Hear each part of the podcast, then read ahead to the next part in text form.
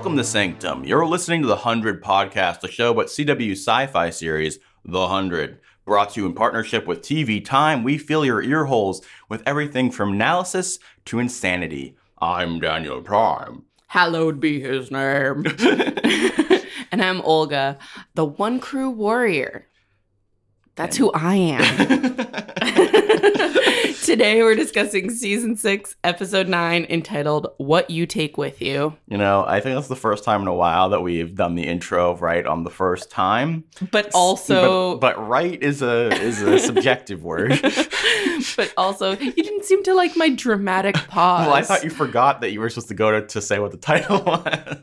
No, I just I just wanted everyone to feel the anticipation the way we felt the anticipation after a two-week break. Oh! So uh, we're doing things slightly different. I thought I'd just say that's at the top of the podcast. Um, I ended up putting all of the feedback within the recap at the end because it's all about Kane's passing. Uh, I we got so much on Twitter about Kane's stuff that I thought so much of it was good that I decided to just focus on that. Um, also, I'm cutting Love Boat because I feel like we'll hit on everything we need to within the Josephine Bellamy stuff. Um, and then we're going to end out the podcast with an end game where we're going to give our theories for the end of the season. And so Olga will have five, I will have five, and the game will be who who gets the most right by the end of the season. And so it's a it's a long form game, yes, so to speak. And and the winner gets something special. Yet I... to be determined. All right, shall we begin as we always do? With Time. Title five. Title fight. Title fight. I thought we were going to do our... All right, all right, right. Title T- fight. Oh, oh, oh yeah. Oh, no. Okay. Title, Title fight. fight. Welcome to the Giggle Cast. This is the most insane we've been at the top of a podcast, and it's all getting kept in. Yes. Mm. All right, Olga. Mm-hmm. You take it away. You titled fighted this oh, week. Oh, yeah. So I'm an expert on this subject, actually. Oh, yeah. She is the biggest Star Wars nerd in all uh, the land. So according to Wikipedia, yeah, baby. uh, the title, What You Take With You, could reference a scene at the Dark Side Cave in on Dagobah in Star Wars Episode five, The Empire Strikes Back. All right, we should probably explain why you're such an awkward turtle about this. I fucking don't know anything about Star Wars. You're a very bad nerd. I had to watch A New Hope in like my freshman year English class. Why did you? Was it was it was with the hero's journey? Yeah, kind of, yeah, makes and sense. That was it. That yeah. was like the only. But you know the new stuff. I know. Th- so you're that one was of those like people, fake Star people that people fake hate. Nerds. Yeah, yeah. Um. Yes. So. Ryan Johnson did nothing wrong. Anyway. Oh my. Uh, um. Yeah. So I don't actually like. That's the only movie, Star Wars movie, yeah. I'd seen it until the new ones had come uh, out. To be clear, I've seen everything. I He's just, just let letting Olga me suffer. Do this. Thanks. So anyway, to continue, uh, basically this Dark Side Cave. Uh, what happens is it's a focal point for the dark side of the Force, and the cave uh, challenges the perceptions of anyone who enters into its depths. Again, this is all straight from Wikipedia. Wikipedia. Can't say that without laughing.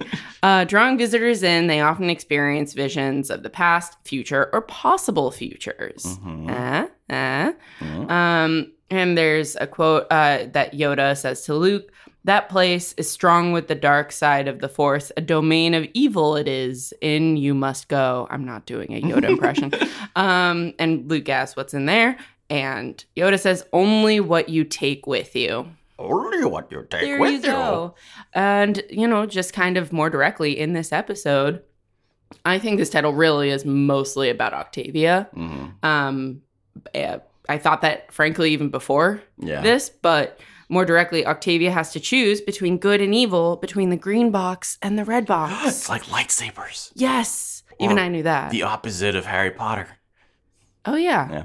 Yeah. um, And additionally, in, in my opinion, I think this ties in as well, uh, in Pike's speech to Octavia, where he's like, the path to the future goes through the past, Miss Blake, psychology one oh one. We are what we've done and what's been done to us. So I think that's another way of saying you yeah. are what you take with you. Yeah, your experiences, all that. Yeah. All and that your jazz. Actions. Yeah. Um. So I was thinking while you were reading this stuff, especially the stuff about the cave and, and the Star Wars stuff, Uh, do you think any of that also applies to the anomaly? The idea of seeing potential futures and yeah, all that stuff? Yeah, one hundred percent. Yeah, yeah. Interesting. And, Interesting. I mean, arguably you also have, well, Bellamy and Josephine and Clark are in the cave, too. Uh, and and j- you can argue that in Clark's body right now, you have good and evil mm-hmm. of between her and Josephine. But wow. it's like, well... She herself is a cave that Bellamy wants to enter. Oh, my God. No comment. um, all right. So that's Title Fight. I uh, it wasn't one of my favorite titles, but you got a Star Wars reference in there. It's always nice. Uh, I mean, we'll see if uh, I wouldn't be surprised if there were things we missed here. But what you gonna do? There's like some music, like some song lyric, but mm-hmm. I didn't really think it's that also, was relevant. I think the thing is that it just seems like such a like. Not what's the word like like vague title that yeah I'm sure that line is in so many songs and mm-hmm. things like that. Um, all right, shall we get into our recap? Cap, cap, cap, well, cap, cap. Dan, yeah. As usual, we always forget. What um, did you actually think of this episode on rewatch? Yeah, um, we should probably add that into the outline. We probably should. That would that would make sense to do. It would, wouldn't um, it? um, it's an interesting one. I've seen it a kind of a few times now. Oh, yeah, um, you have. Because I was trying to get footage for the video we did, and then I couldn't use the footage because of stupid YouTube um, copyright. You mean? Yeah. Copyright. Um, it's a commentary, guys. so um, I it's an interesting episode. I think it's a tough one for me because it's so focused on Octavia and Kane, who are two characters that I struggle with a little bit. Mm-hmm. I think it's a good episode. I think it has amazing performances. I love Pike. Uh, coming back. Mm-hmm. I think overall the Octavia storyline is is handled well. Uh, I think my my issues with the Octavia sto- Octavia, oh, the Octavia storyline in some ways have more to do with past episodes than they do with this. The stuff in the cave, all all the Bellamy Josephine stuff, I think is really really good. Yeah, I, I love that stuff. Um, so I mean, what did you think? This episode was so good. I didn't. Dread rewatching it, and that and that's not a one hundred exclusive thing. I just am not really a rewatch person, mm-hmm. and I I knew I'd get more out of it, out of watching this episode again and mm-hmm. wanting to do that. So yeah. I totally agree with you. There was like nothing wrong with the Josephine and Bellamy yep. scenes; those are great. Uh, I suppose the Children of Gabriel come off a little like yeah, meh, but you know what? Whatever. Like they're so not important. Yeah, so many of them die. So yeah. like, haha. But it's so unclear how many of them there are in general. yeah, for all we know, they just like eradicated all of them. This episode. No, the cave system seems to go pretty. Yeah. Deep yeah. question mark. But anyway, it would be kind of cool if we could see their society, but Meh. Maybe not. The more we see of them, the less I want to see of them. Fair enough. um, but in terms of character work, that stuff's great. Yeah. I liked Gabriel in this episode, which not necessarily like is a given, yeah. I guess. Yeah. And Octavia, I mean, they're doing interesting things with her, mm. and I don't know how I feel about them calling out like. Everyone's like, how are they going to redeem her? And yeah. then they literally have her say, I want redemption. Yeah. Which feels strange, but I mean, it makes sense it that she strange? Needs to get to that point. Yeah. I get what you're saying, where it's like maybe a little on the nose, mm-hmm. but like that is, I think it's one of those things where she needs to say that. Like she, yeah. she for herself, like she needs to have that shift from I, I don't I, care. Yeah. To I did nothing wrong mm, yeah. to I want. Salvation, basically. Yeah. Uh, yeah. And I mean, I feel very. Uh, hold on one sec. Yeah. That being said, it's not like Murphy had to say that, and they did his redemption arc probably better than almost anybody else's. So, yeah, yeah, that's a good point. Yeah. Mm, maybe they can. They're trying to argue that what Octavia did is so bad yeah. that. Yeah. It, doesn't compare to that. Well, like, I don't it know can't that, be subtext. I don't know that Murphy hated himself in the way that she did. But, eh, that's a good point. Hmm. Yeah. Hmm. I think Murphy's too- self-loathing is different. Yeah. I agree with you about Allegius as well, where mm. maybe the the performances were really great. Mm. I'm so impressed by Grayston Holt. Yeah. Like, at one point, I closed my eyes, mm. and I felt like I was listening to Henry Ian Cusick, yeah. and it was crazy. Yeah. Um, I am almost sad that, that we're not getting more of that. I yeah. know, but also, um, how long can you do an yeah. impression of another actor? yeah. Um, but yeah, it was like, is the conclusion the right way to go, or what they set yeah. up? Like, I'm interested good? to see when we get to know. the big Kane debate where where you've landed on that. Yeah, we haven't really talked about it that no, much. No, and we will not right now. So anyway, I do also want to say shout out to Indra. Um, Adina Porter, yeah. Yeah, well, just uh, the return to the character almost. I mean, obviously, yeah. I think Adina Porter did a good job, but I think that they right. did a, they did a good job of making me, like, I had kind of gotten to the point where I was like, do we need Indra? Especially because of Deoza being so great with Octavia this season. Mm-hmm. Um, but she came back in a big way, and, and I immediately was engaged in mm-hmm. her scene. And so, yeah. You know. And... What? Apparently, according um, me and my dramatic pauses today, yes. apparently this was the first time Indra and Raven have interacted on screen. That's redonk. We're in season six. Wow. I'm interested. So I, I wonder if there's a list anywhere of, of characters in general who haven't interacted, right? Like, that's a good point. How much have Clark and Indra interacted? They've met. Yeah. How nice. Maybe if we do a rewatch, we yeah. could be those... like listicle yeah. Excel spreadsheet people of like minutes per interaction and see who's shared the most screen time so with each other. You can do that. All right, so now can I Conageddon put... three. That's my project. Now can I put a cap in your ass? Oh, that is not okay or what we're going with for this section. Okay, recap cap. There we go. All right, so as usual, we broke it down by plot line. We have Octavia and Gabriel's thing first. Then we're going to go into the, what is it, jo- Jojo and Bell Bell? Is that what you were? Bellboy. Jojo and Bellboy. It sounds like an anime. um, And then Allegius. All yes. right, so starting with Octavia and Gabriel.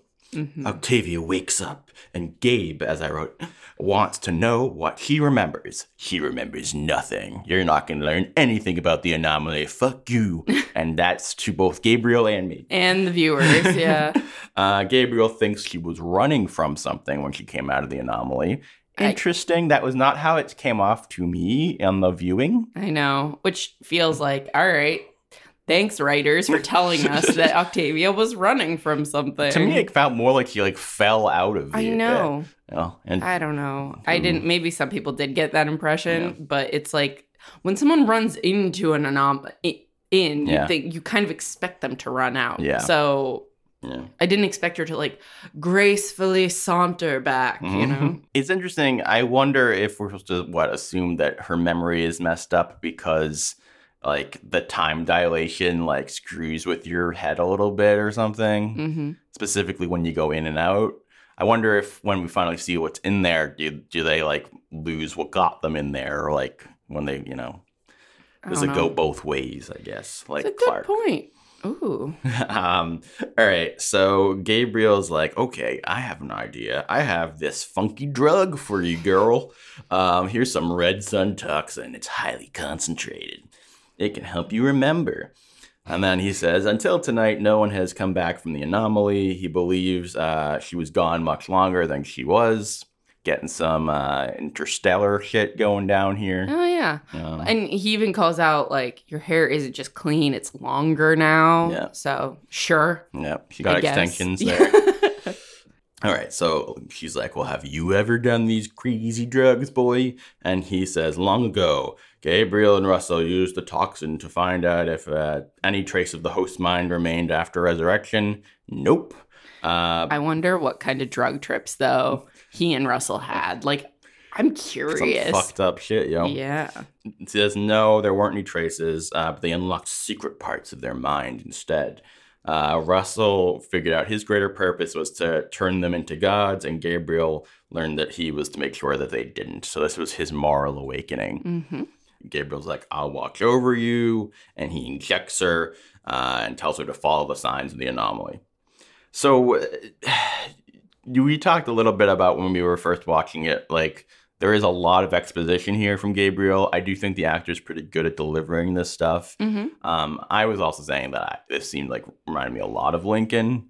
Um, mm-hmm. But I, I think that he, I mean, he's still different enough from Lincoln to make me not like particularly. And there's not like, there doesn't seem like there's any romantic. No, thing there, no. So. I, I just think it it's like, oh, by nature of playing the guy who knows the environment yeah. and is instructional. Yeah. Their comparisons, but yeah. I, I think his performance and even how they wrote the dialogue feels mm. different enough. So, yeah. All right. So then Octavia is like, where'd he go? And she sees a green box that's calling to her. And then there's a red shaking box. um, that effect was kind of stupid. The shaking red box. I don't know. I liked I it. I don't know. It reminded me of a Harry Potter thing. Exactly. I have to say. I mean, I, maybe you'll get into it yeah. more, but just like there's some questionable editing in, choices in Octavia's uh, like psychedelic you mean, like, sequence. Yeah, the the uh, just sort of the visual style they yeah, went with. And like her in the pit. Yeah, goes on a little too long. Like all the visions she gets yeah. and stuff. We'll get to that. Second. Yeah. So he goes red light, green light. Like, so you talked about the good and evil Star Wars-y thing. I also am like, is it saying like stop and go, like go forward into the anomaly, or, or stop here and then focus on your past kind of thing? Mm-hmm. Um, the thing that's holding you back, maybe. Yeah. Um, that's stopping you from going forward. Yeah. The um, box is red. Yeah. Like she opens. Blood Reina. Oh. It's the Blood Reina box. Bloody box. Um, so she opens the blood box. And there's a, a red butterfly effect, which I thought was pretty cool. Good yeah. callback. Nice twist on the callback there. Um, and then they're back in the pit of despair. She sees her history, stabbing Pike, Bellamy tied up, shooting people in the mess hall, one crew or enemy of one crew, and everyone dying in Eden. And she's like, oh, snap. And she falls to the ground.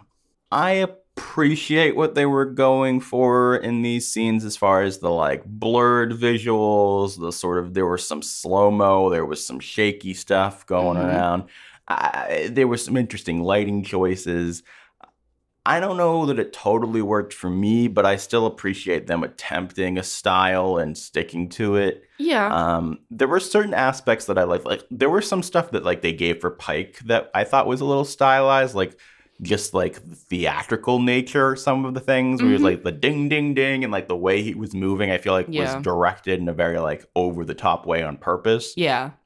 That stuff worked for me better than most of the other stuff. I agree. I, I feel like when you tie it to, how do I put this? Like you tie it to the person mm-hmm. doing it and not just like, The, the cinematography. Tri- yeah, and yeah. I think I think that's... You just in general seem to have trouble with like trippy visuals sometimes. I mean, to me, it feels like it's hard to balance it in a show that doesn't try to do that many like stylized things mm-hmm. until they do mm-hmm. things like this. Well, I think the other thing is that they... They try to do what they can with their budget to a certain degree, yeah. and it, sometimes in things like this, it, it shows a little bit. But I, but again, like I, I think it worked for me overall. It certainly, added, you know, they're trying to give you a sense of confusion and mm-hmm. and you know, insanity and a drug trip. So like, especially the fact that there's supposed to be a drug trip, I kind of feel like that. I guess you're they right. Did an okay job with that. Yeah.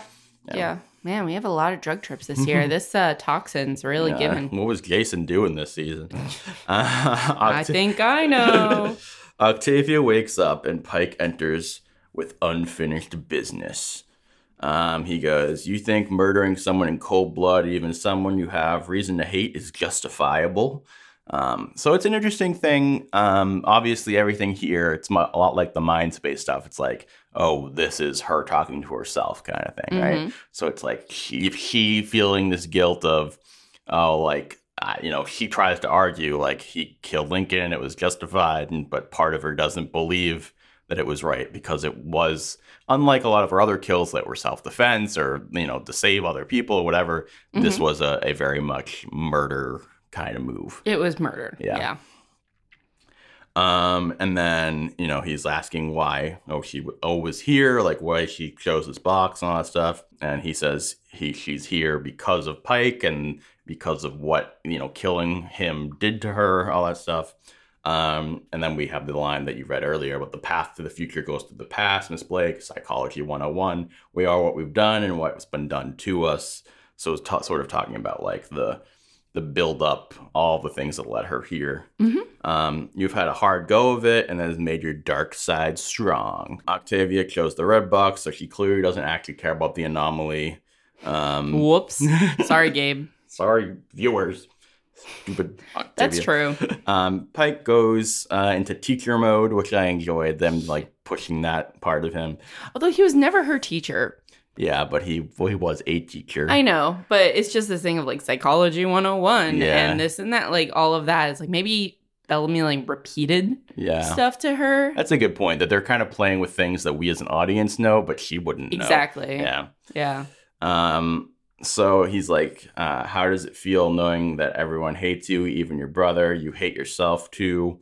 And he's like, so what do you want? I like the also I really, the filming yeah. here of like her in the foreground yes. and him behind her. To be clear, yeah. I did like, like I said, I like the funky stylized yeah. stuff when it comes to focusing on like people and yeah. dialogue. Yeah, I actually I would say that I think the, that shot of, of her in the foreground is like one of the best shots of the season. I agree. Yeah, I thought yeah. it was really cool.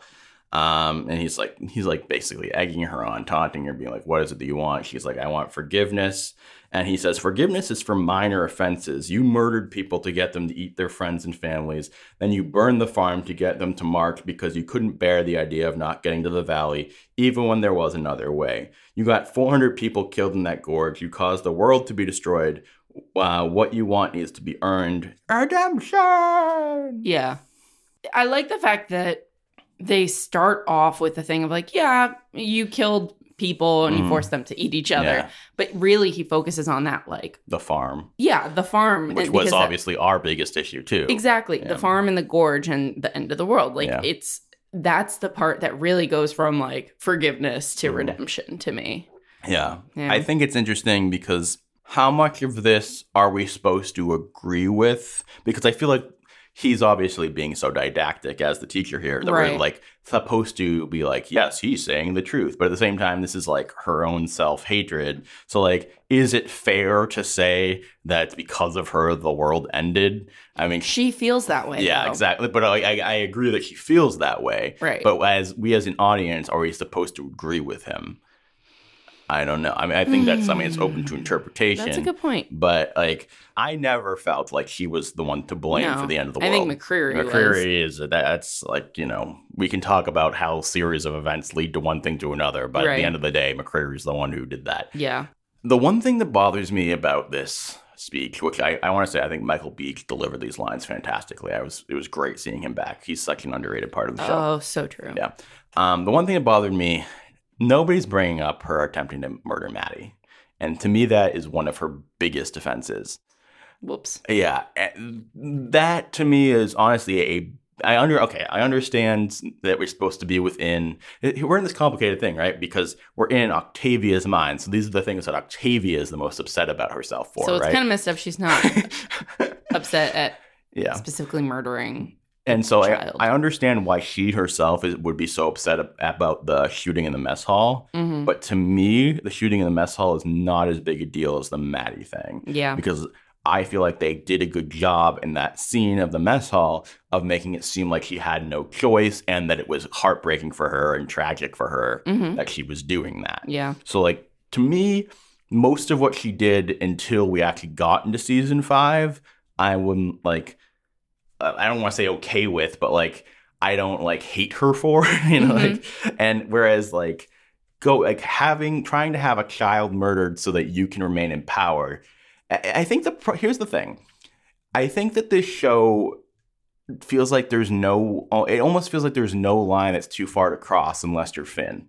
Like, and, and it's like, I, I understand that, like, once we start playing the, like, who's the worst person game, that it gets complicated as fuck. But mm-hmm. to a certain degree, I feel like there's that trope of, oh, we introduce a great villain, but then we as the writers are too in love with them, so we keep them around way longer and it dilutes the character. Yeah. Um, and, like, I feel like they loved Octavia too much to let her go when it might have made sense to let her go, that they don't want to actually let any of their main characters go too far off the deep end, even when they kill three hundred grounders, or or when, you know, like, and it's like, I understand. Yeah. Once you start saying, oh, is Octavia too far gone? Then you start talking about Bellamy, or even, you know, Clark killing the guy that was sent to kill Maddie, which was too far, in my opinion. Like, everybody's done things, uh, you know, but it does feel like the only time that they ever let somebody actually have to deal with the consequences for real was Finn.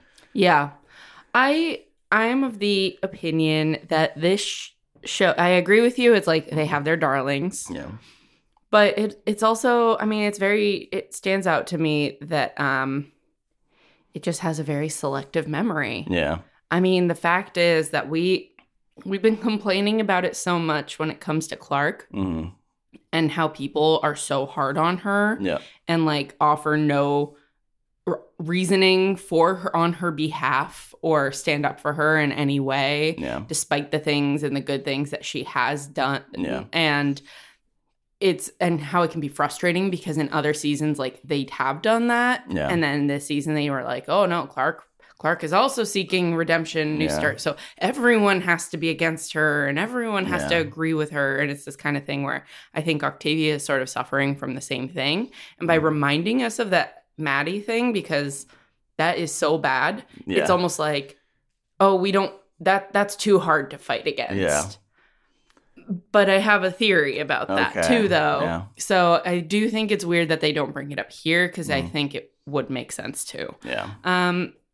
Also on top of things, and this could be like my own sort of headcanon or yeah. mis- frankly misremembering things, I would argue that even though I think that that mess hall scene is mm. treated as like the re- well, A, the reason it's flashbacks is because it was filmed and the audience knows about it. Mm. But it's like, oh, that was the gateway mm. of it opening, of getting people to have to yeah. eat each other and like yeah. survive. But what did it really turn into? Like, yeah. how much of a tyrant was she post that? Post moment. that, and when yeah. we were closer to them being like yeah. found again yeah. in terms of how often people yeah. were being thrown in the pits. Like, yeah. how many people is she actually responsible for sentencing uh, to being eaten? I think we eaten? actually do have the answer to that. I forget. I mean, I don't remember the numbers off the top of my head. Right. But I believe when Bellamy comes down from the ceiling or whatever, when they come to save them, mm-hmm. they go, she's, they're like, he's like, there's going to be, you know, blah, blah, blah, many to pull up here. And then she's like, no, there's a hundred less. Or, you know, like yeah. that. I forget what the numbers You're are. You're right about that. Yeah.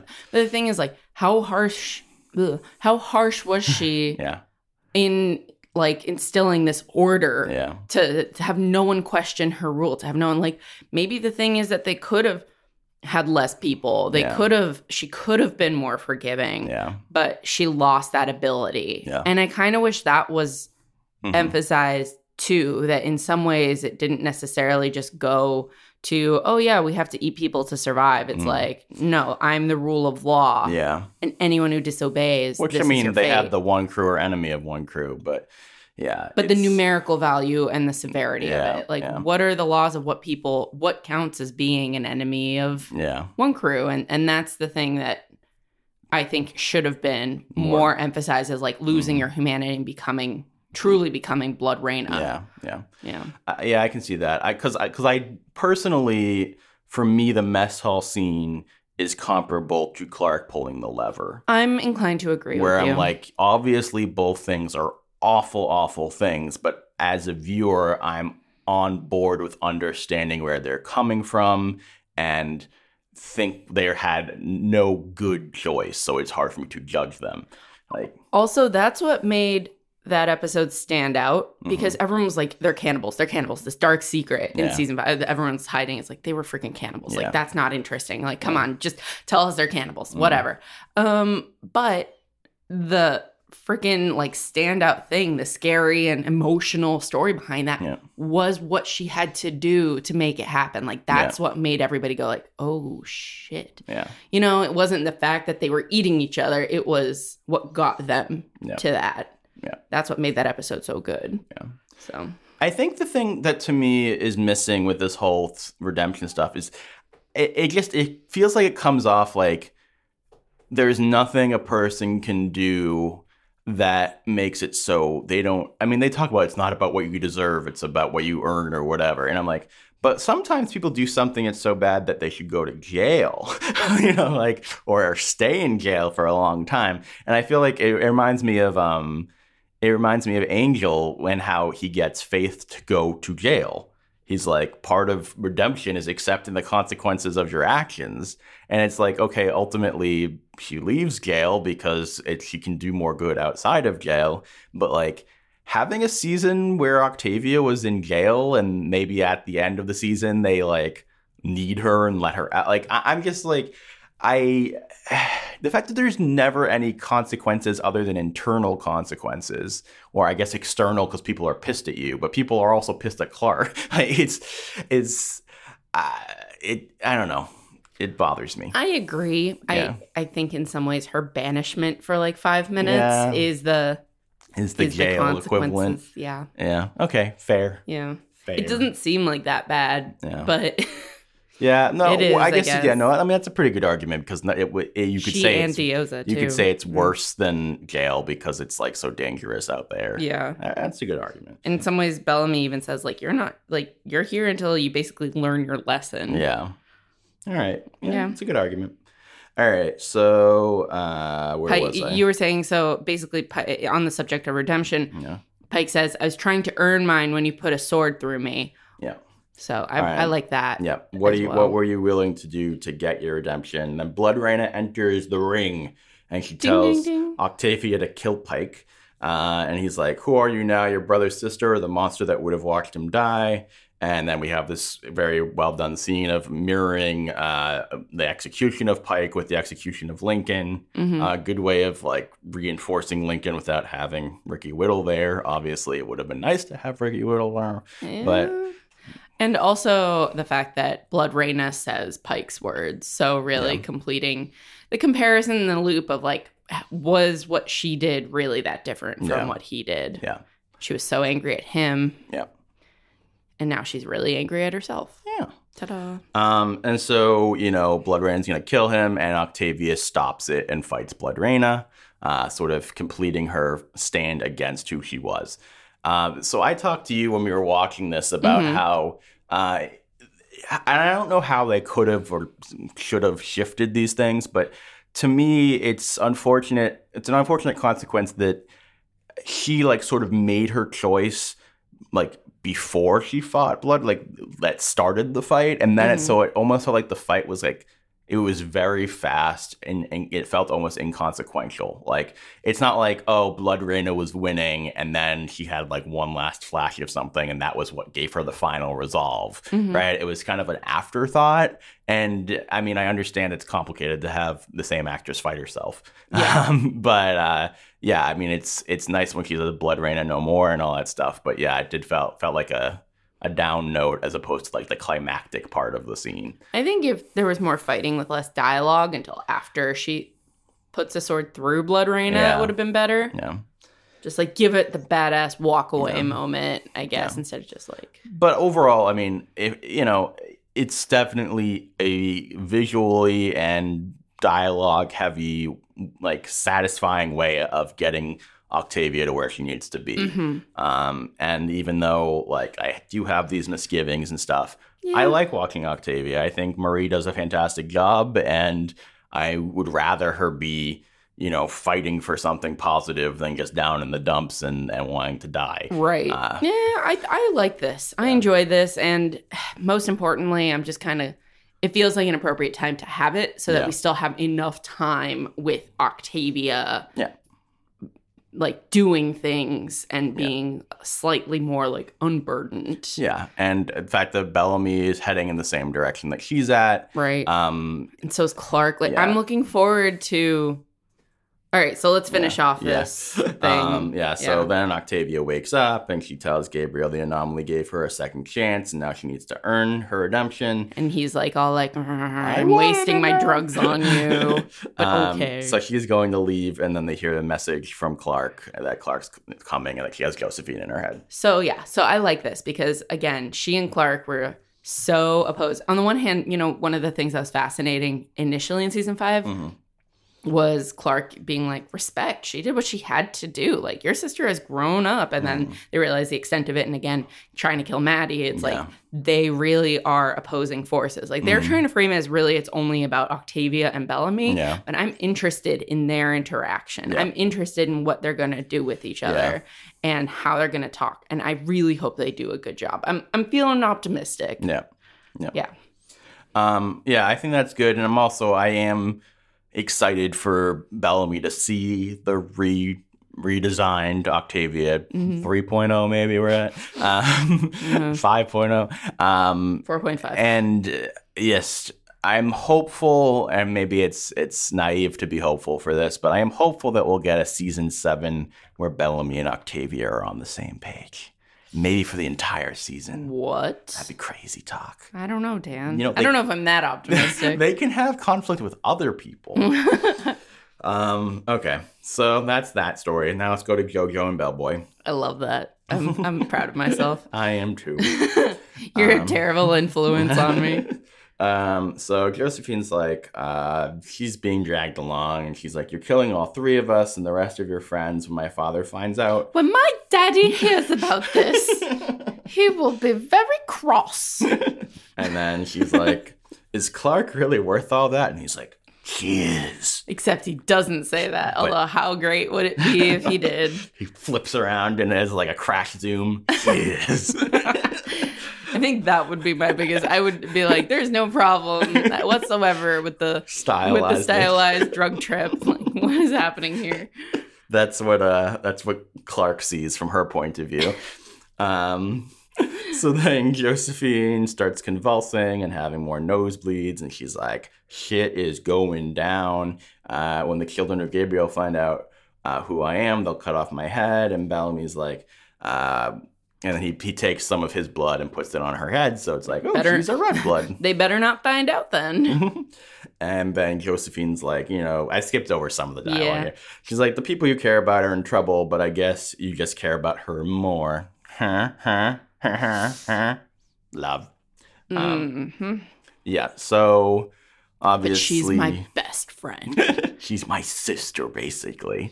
Um, yeah, I mean, you you dragged your you left your sister in the woods, and you're doing anything you can for your best friend. Okay. Yeah. Um. Okay. Just just saying. Just saying. Yeah. I, I mean, your girlfriend's yeah. still in dangerous territory. Exactly. Literally. I mean. Maybe you should have taken her with you. Maybe the writers should get over their shit and admit that if he's doing more to protect Clark, well, his gr- actual girlfriend is in danger. No, but she's she she can handle herself, d- yeah. though. Damn, okay. she can she can really handle Shoot herself. Shoot me in the head. All right. So uh, she blah, doesn't blah, blah. need anybody. And then the Children of Gabriel capture them, and they don't listen to Bellamy about Gabriel. No like shit. They throw him in the cave. So then Josephine says the Children of Gabriel's cause is a joke. She is very antagonistic to these people with the big weapons. She's so cocky. And stupid. I mean, it, yeah. Again, she's like, when my daddy hears about this is the new graveyard McCreary. Oh my God. Yeah. Oh my God. Uh, that was great. Uh, she points out that there are corpses, and she's like, oh, I bet they refused re-education, didn't they? Does their faith in the primes threaten you that much? Well, that's an interesting little twist there. Yeah. It? So I like, um, one thing that I do like about this is the fact that that they are making it so it isn't like, oh, you thought the Children of Gabriel were the bad guys and that the Sanctum people were the good guys. It's like, no, actually... Do- Do you it, mean the opposite? No, like, so orig- there was the whole thing where originally it's like, oh, Children of Gabriel's bad, Sanctum's mm. good. And then everybody's like, it's going to be the opposite, where the Children of Gabriel are the good guys. And it's like, no, they kind of both suck. Yeah. It's like, especially it's like, hey, I'm Dan, not seeing. Hey, hey, Dan. Yeah. There are no good guys. there's this, there's nothing to make me care about the Children of Gabriel. And like, even the most likable one being Gabriel himself is like, uh, I kind of don't. Like, I enjoy watching Gabriel. He's interesting, but he's kind of a dickbag. Like, I mean, the problem is that even though he didn't intend to, he created a cult. Yeah. So it's this thing of, like, I'm against cults. It's like, says the cult leader, you know. Yeah. Um, and then she b- brings up, like, do you think that dressing up in scary costumes helps your cause? We laugh at you in Sanctum. And I, I brought up how I was like, yeah, I love the scary costumes and the look of all this stuff, but it is a weird choice, and it uh, it makes it almost seem a little bit too like too much like the Reapers or the Rounders again. Like, yeah. It's like, oh, we had some leftover costumes. Let's like remix it slightly. Uh, but these are our woods, they shout. Yeah, like really good people do. Yeah. No, I like the fact that I guess the idea is that the people they tried to re-educate were like nulls that they quote unquote saved. Yeah. So that's kind of. That's like pretty fucked up. Yeah, of like, no, I thought that was interesting. You know, they don't even just want to. I think it's beyond like they know our location. They can't. Yeah, they can't go back. Like they could have kept them blindfolded and not yeah. told them where it was. It's just like it's our way or death. Yeah, I mean, it reminds me of uh, obviously to a more extreme degree, but it reminds me of. I feel like so many people have talked to me on Twitter and YouTube and be like, "There's no reasoning with fanatics. Like there's mm-hmm. nothing you can do once they're a fanatic. They're a fanatic." I'm like. I mean, you can try a little bit. I mean, I guess they re- try to re-educate them, but... But they also, seemingly re-education is torture? Yeah. Because they're chained up during yeah. it? I don't know. Maybe yeah. not the way to go. Uh, then Bal tells them that Earthlings can make hosts, and he needs to get to Gabriel with his info. And they're like, okay, fine. They tie them up, and they try to contact the old man via radio. And he's like, what? I thought radios didn't work. And she's like, they work in one place. Um, I wonder if she's been there. I, I think so, because I think that's how Clark is heading in that direction. Mm, good no, point. No. Good point. Mm-hmm. Um, I so, want flashbacks, damn it. For Josephine? I want flashbacks. Oh, for Gabriel. Both. Yeah.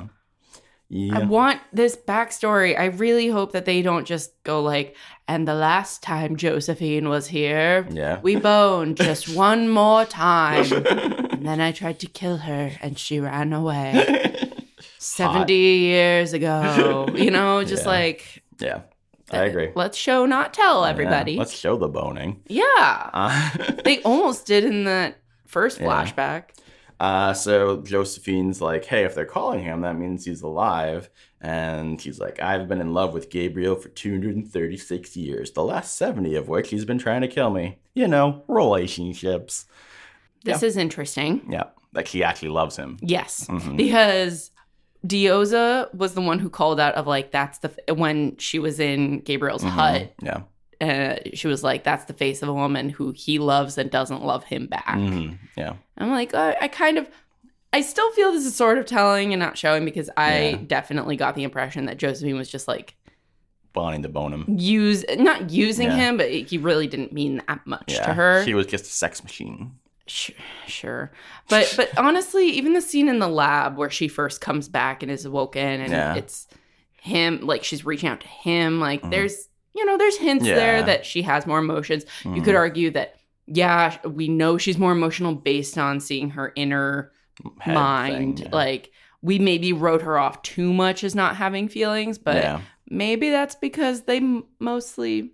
demonstrated her yeah, not having I, I feelings. Think that they're doing television psychology here to a little degree where it's like, does this, do our symptoms add up to anything clear at this point? I don't really know, but whatever. Television bad guy. Yeah. Um, yeah, I, I do think that adds a layer of interest. I also want to say that I feel like almost with each passing episode, I like Eliza's performance as Josephine more than the episode before. Yeah, um, I agree. I think she does a fantastic job here. Yeah, um, so good. Then I love Clark tapping boo-hoo and her saying, that's harsh. Uh, so funny. The wall separating their minds is going down and Clark can hear Bellamy. Um, and he's ah, Bellamy's like, who can I talk to her? And she's like, I'm not giving her control. Uh, so Bellamy just says that he won't let her die. That, that the facial expressions yeah. occurring. That's some crazy shit. We're definitely like, I could... I felt like I saw flashes of Clark. I saw mm. flashes of Josephine. Like it was yeah. really good performance. Oh, I thought you were going to say the Bellamy, um, the Bellamy look when he said, "I'm not going to let you die." That was also good. It was also good. Yeah. But I mean, I feel like Eliza has yeah. to show the two ships. people yeah, and yeah, yeah. the fight for control, yeah. and that's. I thought that was great. So obviously, yeah. this is a big sort of shipping conundrum moment. Where it's like, okay, you could argue it's like he doesn't want to say what he really wants to say with Josephine there kind of thing. Mm-hmm. But yeah, I mean, if you're going to tell me that he didn't want to say more than that, and that he doesn't feel more than friendship there, you're like, come on. Yeah. That, no. Fucking let this happen, for the love of God. Uh, all right, so uh, Josephine pokes at Bellamy and his relationship with Clark and bringing up, like, their, their fun genocide times, their besties. Uh, she goes, all this back and forth, it's exhausting. And Bellamy's like, tell me about it. And um, the audience goes, yep. Yep. Um, Bellamy says he plans to get peace by saving Clark and then giving Joe's mind drive to Russell. But Josephine thinks that the new evangelical Clark uh, won't accept peace with the evil bat body snatches. Um, evil body snatches? Yeah. So I'm interested in this. Do you think that the new Clark would not accept peace? Because that's the whole thing, is that Bellamy, you know, he didn't kill Russell because he was like, this is what Clark would do. She wants to do better. And, you know, but at the same time, we had Monty being like, how is letting these people survive or whatever doing, doing better. better based on what they're yeah. doing. And even I feel like in this episode, Kane is like, we can't just make peace with these people. What they're doing is awful. Um, so yeah, I think, and I have to, I feel hopeful. Mm-hmm. And I have some Walking Dead spoilers that unfortunately might factor into oh, this. Okay. Um, or I don't even know how spoilery they are because okay. I'm seasons behind. But the idea that I think is that you're complaining about there not being such a thing as prison. Yeah. I think the idea is, like, the primes being imprisoned. Mm-hmm. They are not, ki- like, they don't kill them, but, like, you will live out your life in these bodies. Yep. And that's it. Like, mm-hmm. you will not get to live on. Your time as immortal gods mm-hmm. is finished. Yeah. Like, when you die, you die. Yeah. And you are not going to use people anymore. And mm-hmm. there will be the attempts of try- trying to free the people of Sanctum. I don't mm-hmm. know how... well, it'll work. Yeah. But I feel like that's going to be their intention of like, we're not going to let you, we're not just going to stand by and let you keep doing this. Yeah. We're not just going to go to our own compound. Yeah. But it's about growth and change. And I have to be really, well, I guess that's one of my, I, I didn't think of that as a yeah. theory, but I'm hoping that that's a yeah. thing that they will learn to do. Well, it's interesting because that was, it's sort of a, a take on something that I had theorized earlier in the season, whereas like maybe it's a different version from what I'm saying, but I was saying maybe they'll keep their mind drives in like a city of light kind of thing. Mm-hmm. So it's like they, like uh, it's a yeah. gale of the mind where it's like, or but also they they do get to live on forever, but it's in this cyberspace thing. Yeah, um, yeah, I, I, and that might be part of yeah. it too. Or I could see that yeah. occurring. So maybe that's our theories where I'm like they're yeah. in prison and have a body. So I yeah. guess we have six theories, and you're like they get to live on in cyberspace yeah. as a happy family yeah. one more time.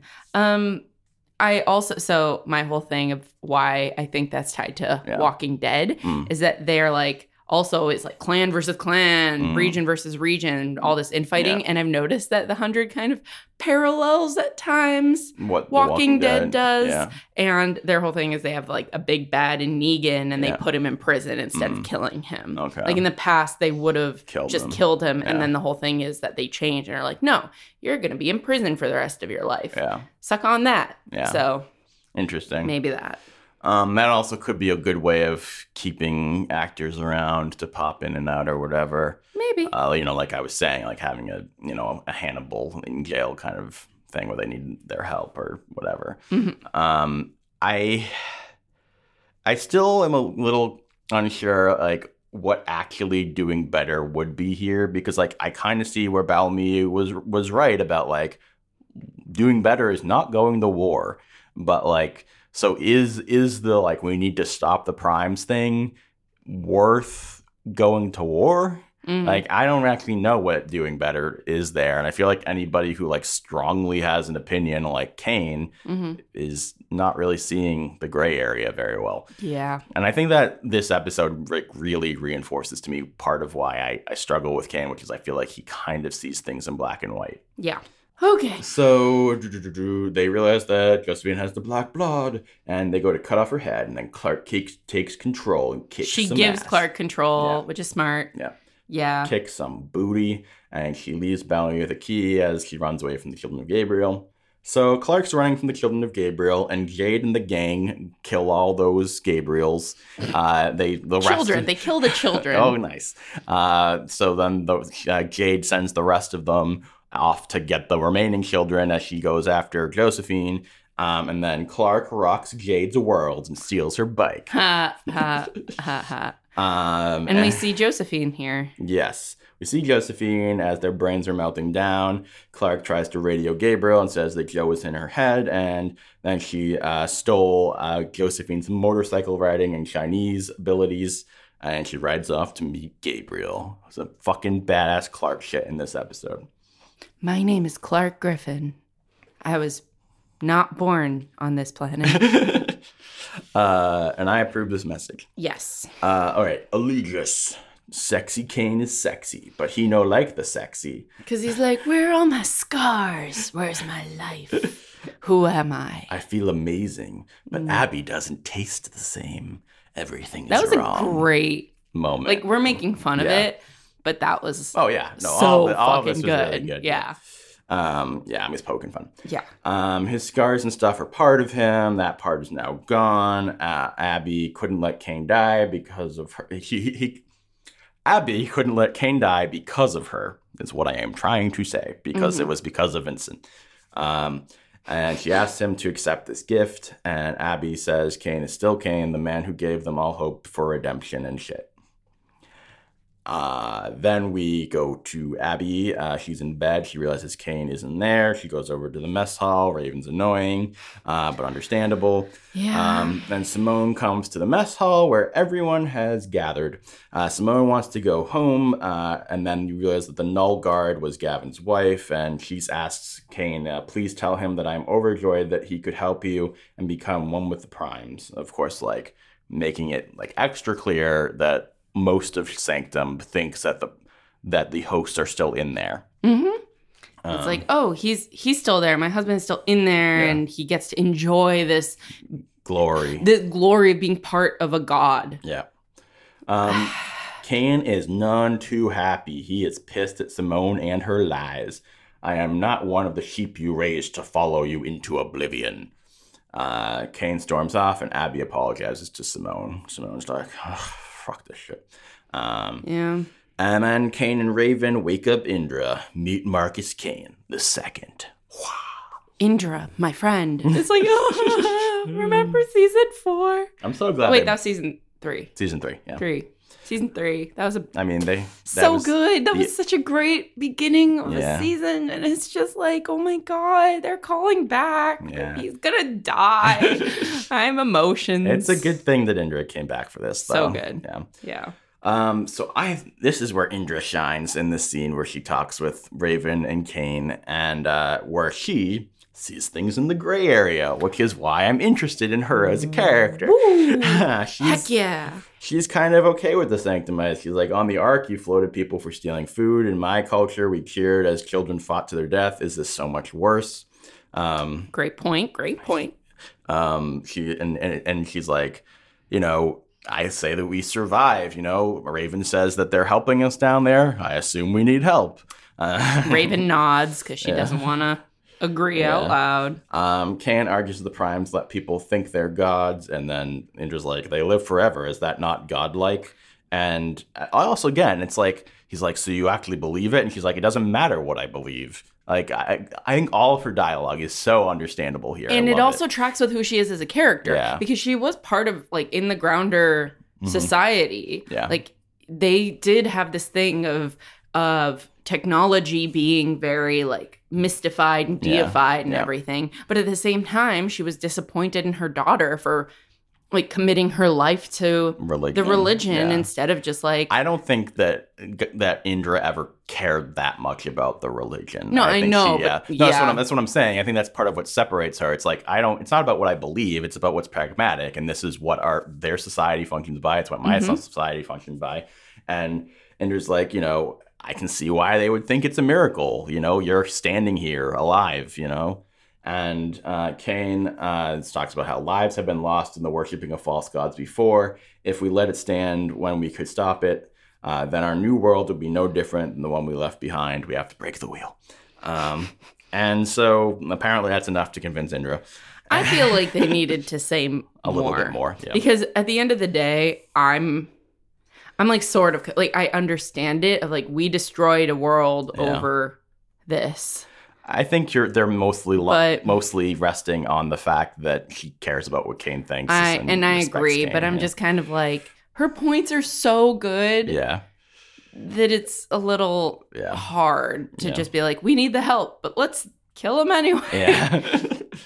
um, Raven says, this is why they need Kane, and he says, he's strong and always knew what was right. So people are talking about, we got a few people writing in and stuff, and I forgot to add them, I'm sorry. Uh, you know, like, is this setting up Raven to sort of take the mantle of Kane? Uh, I think They're you both could argue. Preachy. I think you could argue this whole season is that, and that is really sad if that's really what they're going for, in my opinion. Because Kane is a character that I really struggled to care about after season one or two, and Raven was one of my favorite characters. And I feel like, yeah, she has had that whole thing of seeing things as black and white, but I felt like part of her evolution was trying to get her to a place where she saw the gray area.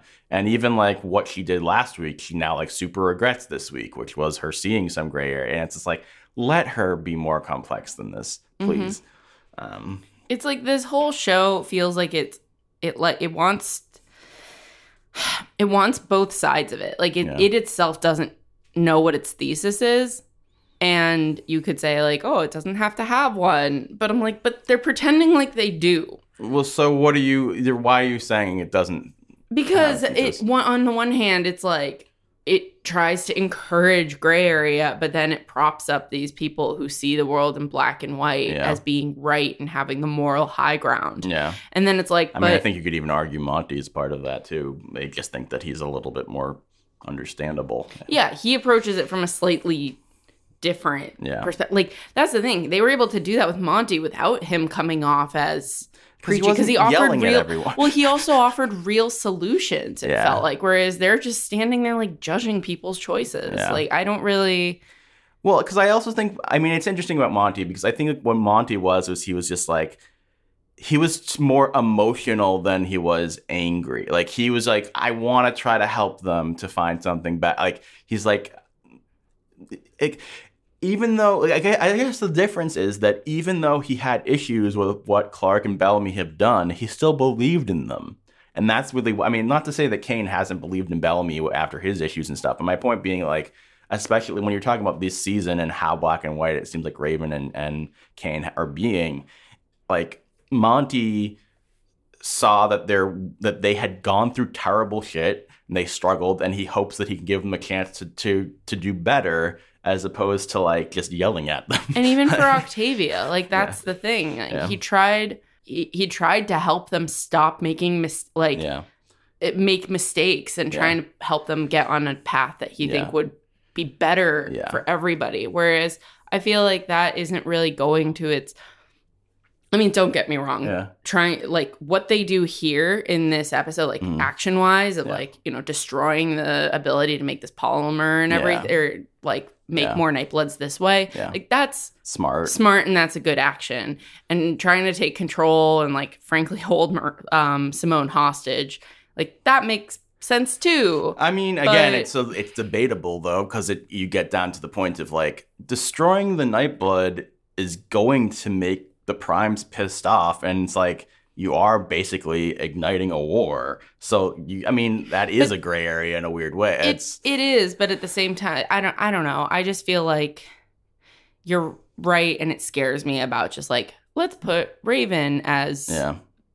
our, like, voice of morality. And I'm just like, she is just coming yeah. off very antagonistic, yeah. you know, being so... I, preachy yeah. that it's just not enjoyable. Yeah, and there's a way of like trying to be the voice of reason and yeah. like, ho ho, everybody, let's slow down and think about this. Yeah. But she's not doing that. Yeah. It, well, that's the thing is I feel like they're doing gray area things, but they're being very rigid in being like, well, my gray area thing is the right thing. Like, yeah. Because it's, it's objectively yeah. the right thing, which yeah. makes it no longer seem that yeah. gray area. Whereas Monty, by building the farm, was making something that was objectively helpful to everyone and was trying to give them an objectively different option. Yeah. And on top of that, he was like, I can't keep fighting. He wasn't like, no one should keep fighting. Like, and he even went on the march, you know, like he didn't want to, but he went on the march. Like, right. It's... It's just hard. I just, I, I'm so afraid for Raven's character. Yeah. I'm so, like, I don't want to, every time she shows up on screen, I'm like, great. And I'm like, what, where did this come from? Yeah, exactly. I hate this. I love Raven so much. It's the thing, like, I, I even, like, Even she's just she's saying things that are right, but she's saying them with like such malice that it's just like unnecessary. Like the the scene in the mess hall, right? We have that powerful thing of Kane yelling at Simone and then walking away. I'm like, just cut the scene there. We don't need then Raven coming and being like, "I called you so," basically. To Abby, yeah. yeah, like, you sure you did the right thing now? nyeh, nyeh, nyeh. And yeah. It's like, well. Where was the person who, while I disagreed with you, I... I let you, like, I yeah. still kept you alive. Like, I don't yeah. know. Like, we had that glimmer of yeah. old Raven. Uh, so they plot to destroy the Nightblood, say there's not enough material to make more here, and if they find more on the ground, they'll need a pilot to bring them back to zero gravity, and Raven won't do that. Mm-hmm. Um, so then Earth crew hijacks the plane and takes the Nightblood. Uh, Abby convinces Raven to let her see Kane. Kane is in an airlock with the Nightblood. Uh, Kane didn't want her to have to see this again because obviously it is echoing Jake. Mm-hmm. So, I mean, people were like, why would he do this to her? Uh, you know, making her walk this again. It's like, well, he didn't really want her to see this. Yeah. So, um, it's quite the opposite. Yes. They tried to keep her away. Yeah. Um, and I also saw someone said that originally in the script that he had left a note for her, which then they cut. And I'm wondering if that's because it sounded too suicide note-y, uh, which we I will mean, get into. Yep. Um, Abby begs him not to do this, and it moves over to Henry Ian Cusick from Grayston. And I love the way they edited that. Yeah. Like, that it shows us the brand. Yeah, that was really well done. Yeah. Abby's begging him not to do this, and uh, he's like, it's already done. This is wrong. I know you know that. And I understand why you did it. I would have done the same thing for you, uh, but you won't be able to live with yourself, and neither can I. Uh, we can't start over like this. You told me once that your job was to make sure we deserve to stay alive. This is what I'm doing now. Uh, Kane tells Abby that she's so much stronger than him and that she saved him so many times. Uh, they love each other, have a nice moment. Uh, and then Kane says, if I don't do this now, we'll live to regret it, and so many more lives will be lost. This is how we get our humanity back. Obviously, the big debate here is whether this is a heroic moment, a self-sacrifice moment, a martyrdom moment, or a moment of suicide. Um, and it's I my feelings about this, I actually think, have changed considerably since we did our first reactions. First reactions, yeah. Because, because of his speech here and everything, I initially didn't really think about it as suicide. And so I was angry with it because I felt like they were placing it in a heroic moment and I didn't g- agree with the heroism of it. Mm-hmm. Now I've had more time to think about it. Everything I said is true when you think about it in the perspective of, you know, self-sacrifice, whatever. But I personally see this as suicide, and that the show is trying to frame suicide as something that isn't suicide. Yeah. That is my particular takeaway. I, I mean, he says, he says the lines about like, I couldn't live with myself, and like, you know, we can't start over like this. Uh, you know, I, I just there's so many lines. I about, think the line of I can't live with myself yeah. is really the the kicker here, the one that makes it yeah. like obvious. But well, and also like mm-hmm. you know, well, yeah. what? Sorry, you go go ahead. I was gonna say like also by telling Abby you won't be able to live with this decision mm. either. It's like this is gonna kill both of us in yeah. the long term. It's gonna destroy us. Yeah. I think he's indicating like you'll just relapse again, and mm. that could kill. That would be you yeah. dying. Like we need you, and I I just can't go on. So that to me speaks of it being like this is definitely suicide. Yeah, and trying to frame it as otherwise. It doesn't yeah. doesn't um like negate that. Like yeah. it can be both things. Yeah. But I've also had time to like think about this a little yeah. bit more. And I mean his whole his whole part of like we can't start over like this. You told me that basically he's also saying that we can't go into Sanctum and say this is wrong. Yeah. What they're doing is wrong, and then have me there like this. Mm-hmm. Showing like it's wrong except when it serves us. Like we were willing to have it to happen to us. And if anything, that'll like reinforce the beliefs of some of the Sanctumites of like anyone can become a god. Like they have this power and trying to, I mean, I, I don't know that I agree with this. I mean, okay. I, I guess I see where you're coming from a little bit, that right? Like, I guess that it, the real hypocrite that it makes is it's like it makes Abby a super hypocrite, in my opinion, if mm-hmm. she then was trying to be on that side. But the thing is, like, you can say that visually just by them seeing that this happened. But if the person who it happened to is like, I didn't want this. He's dead. He's yeah. not inside of me. So, like, yeah, that, and, and, that's the thing. And this is wrong. Yeah. And, uh, you know, I can tell you I'm not him in any way. Like, he's not here. Yeah. yeah. So here's the thing. I, while I say that yeah. of, like, trying to find reasoning for Kane, of being like, we can't be hypocritical and say what they did is wrong mm. and you shouldn't listen to them. Well, here I am marching around benefiting, so to speak, yeah. from that. But, yeah, no, I absolutely agree that, unfortunately – Mm. This is terrible. Like, mm. he could have always waited to yeah. do this to himself until after they had a chance yeah. to, quote unquote, save people yeah. from following the false gods. Well, I mean, my feeling is like, this does basically nothing, because how many people even saw that this happened? Like, most of the Sanctum sheep don't even know this occurred. Exactly. And the few ones that did, the, the primes have a very easy out, and they just be like, oh, well, you know, he wasn't a true prime. Mm-hmm. You know, like, you know, we thought that these Earth people could be a prime, but we were wrong. Like, right. that's all it takes. Yeah. Um, and so I'm like, yeah, you're right. Like, even if he had done, like, not to say that I want this to happen, but, like, even if he had stayed alive long enough to, like, give a speech in front of the Sanctum sheep and then killed himself in front of them or something. As awful as yeah, that would have been. Although I still don't think has, he would have done that. Yeah, that has yeah. a much more uh, effective thing for what he's... I mean, there's more of an attempt. Yeah. I, and that's where I think the artistry of, like, Kane floated Abby's husband yeah. and now he's floating himself. Like, well, I also am like, they only had him for one episode. That too. I, I mean, the other thing is, so the reason why I feel like the, the show is placing him in a self-sacrifice martyr moment here as opposed to suicide, because some people were like, I didn't even see it as hero- like as them wanting to be heroic. And the reason I feel that way is because he specifically calls out, like, you know, these these very important lines about, like, you know, you told me that it was your job was to make sure we deserve to stay alive. That's what I'm doing now. You know, like, he's like, I'm doing something positive and heroic there. He goes, so many more lives will be lost if we don't do this. You know, this is how we get our humanity back. It's all placing it as him, like, doing the noble thing. Yeah. And the fact that Raven and Indra are just standing there, you know, agreeing that he's doing the right thing. The fact that Abby can't argue against him, that he's just like, that places this as a martyr moment. And I think here's the thing. No matter what, you can still argue that it's a martyr moment because he's dying for what he believes in. Right. right. But I think the problem is that it's more complicated. The problem is that it's both martyr and a straight up suicide, because mm-hmm. at the end of the day, he's saying, I can't live with this. Yeah. He's like, I'm not me anymore. I can't go on like this. Yeah. His his his body is fully able, but because of mental anguish, he decides to end his own life. Right. He is a living being. Whether he's Kane or not, you can argue whatever. He's a living being that because of mental anguish ends his life. Yep. That is the definition of suicide. That that's where I'm coming at it. And so yep. the fact that they don't treat it as such, to me, is a little troubling. Yeah.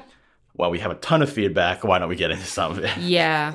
So uh, first one is from uh, Kizo two seven oh three via Twitter. Kane didn't want to be a hypocrite. That's all. And he said himself, all the wounds and marks, his body, it was also part of him. Technically, he was already dead in six oh one. By his standards, his physical body was a part of him, and it wouldn't survive more than a couple of minutes outside of a cryo chamber. So was it really suicide or just Kane's last chapter? I mean, how do you feel about this? I mean, I feel like we are our minds, but we're also our bodies. Mm-hmm. Like, there's a reason that people who have experienced, like, one way of living for very mm-hmm. long, when they have a physical change to their body, there yeah. can be a lot of, like, trauma from that. Yeah. And a lot of people being like, I don't know who I am, like, yeah. what this does to me. Usually, yeah. in my experience, it's, like, the taking away of something. Yeah. But... as opposed to, like, gaining a new body, because mm. that's, you know, this yeah. is sci-fi. Well, you but, could even argue it's like getting a, a false limb or something. Or, well, I was or, also thinking of, like, working in oncology.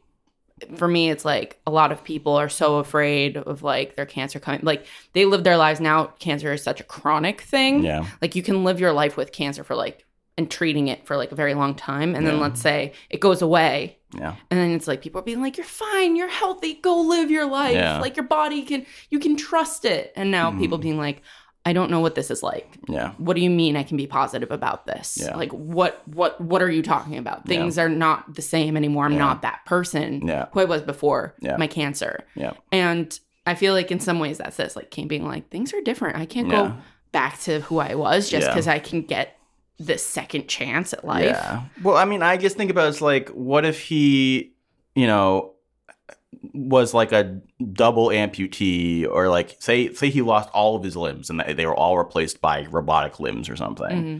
and then he's like, I'm not me anymore, and he kills himself. Like that's still suicide. Like it, I, that's I mean I understand it's a little bit different than that, but like at the end of the day, like I was saying, like I, you can I don't think you can argue that there is someone alive in that scene, right? Like there is a living being in mm. that scene, whether it's fully Kane or it's a combination of Kane and Gavin, whatever. There is someone who was alive and then makes the conscious choice to no longer be alive. So that's where I feel there's a difference. Yeah, yeah. yeah. I, I, I could sort of see that. I mean, too. even even if you think about it, like, you know, people talk about like he's Frankenstein's monster, okay? If Frankenstein's monster might be an abomination, but he's still a living being, and so if he kills himself, he's committing suicide. Like, yeah, that that's that's my feeling. Yeah, no, I at the end of the day, I agree. It's like yeah. at the end of the day, that is what Kane is doing. Yeah, but also other things are happening. Yeah, like yeah. it's not just. Yeah, I mean, I I understand. Maybe I'm being too black and white here, but I mean, I'm admitting there's a martyrdom level mm-hmm. to this. Uh, I, I just think that his reasoning doesn't make a lot of sense, but yeah. yeah. Why don't we read some more of these? Yeah, so from at Ken one Red, also on Twitter, mm-hmm. the show had Kane commit suicide. Objectively, the act of taking one's life intentionally is the dictionary definition of suicide. I'm as anti-Kane as anyone, but I hand it to the show for how they ended his character, by recognizing his agency and dealing with an existence of which he disapproved. Just because he disregarded Abby's wishes in the bunker doesn't justify her actions on the Allegiant ship. In my humble opinion, I was deeply moved by how well the actor expressed Kane's dejection and shock over his sensory slash subjective differences in the snatched body. He was no longer himself. Mm. As traumatized as Kane was, asking him to adjust might have been a tad too much. That's a good point again, because I was the one arguing of like, he kept Abby alive against her will, but it's different yeah. because she was like in pure, how do I put this? Like she was in a way like just like textbook depression. Yeah.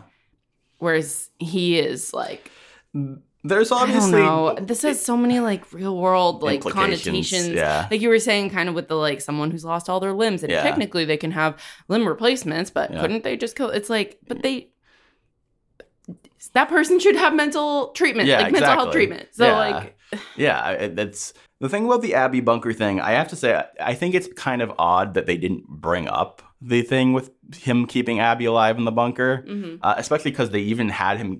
They, I did appreciate that they had him give a line, and be like, I probably would have done the same thing. Like he isn't just like completely condemning Abby. I liked that about it, but the fact that nobody brought that up, including him, is felt a little odd. I understand the two situations aren't like one-to-one correlations. Like I do think that what Abby's doing is worse. Mm-hmm. At the same time, it's, you know, people would want to die, and then the other person forces them to not die, and in doing so, somebody else dies because of it. Because with saving Abby, somebody else had to stay out, and if she had st- if he had followed her wishes, somebody else would be alive. Mm-hmm. So it, it, on that level, it's very similar. But I agree with you that there's a difference where Abby is just like depressed and wants to die, as opposed to Kane, who like is meeting his natural end. Mm-hmm. Like, um. Yeah, that's, I guess, all yeah, I wanted to say. It, complicated. Yeah. This is very complicated. Yeah. I also, I want to say some positive things. Yeah. One is I think that scene is very well done. Acting is amazing. Score is great.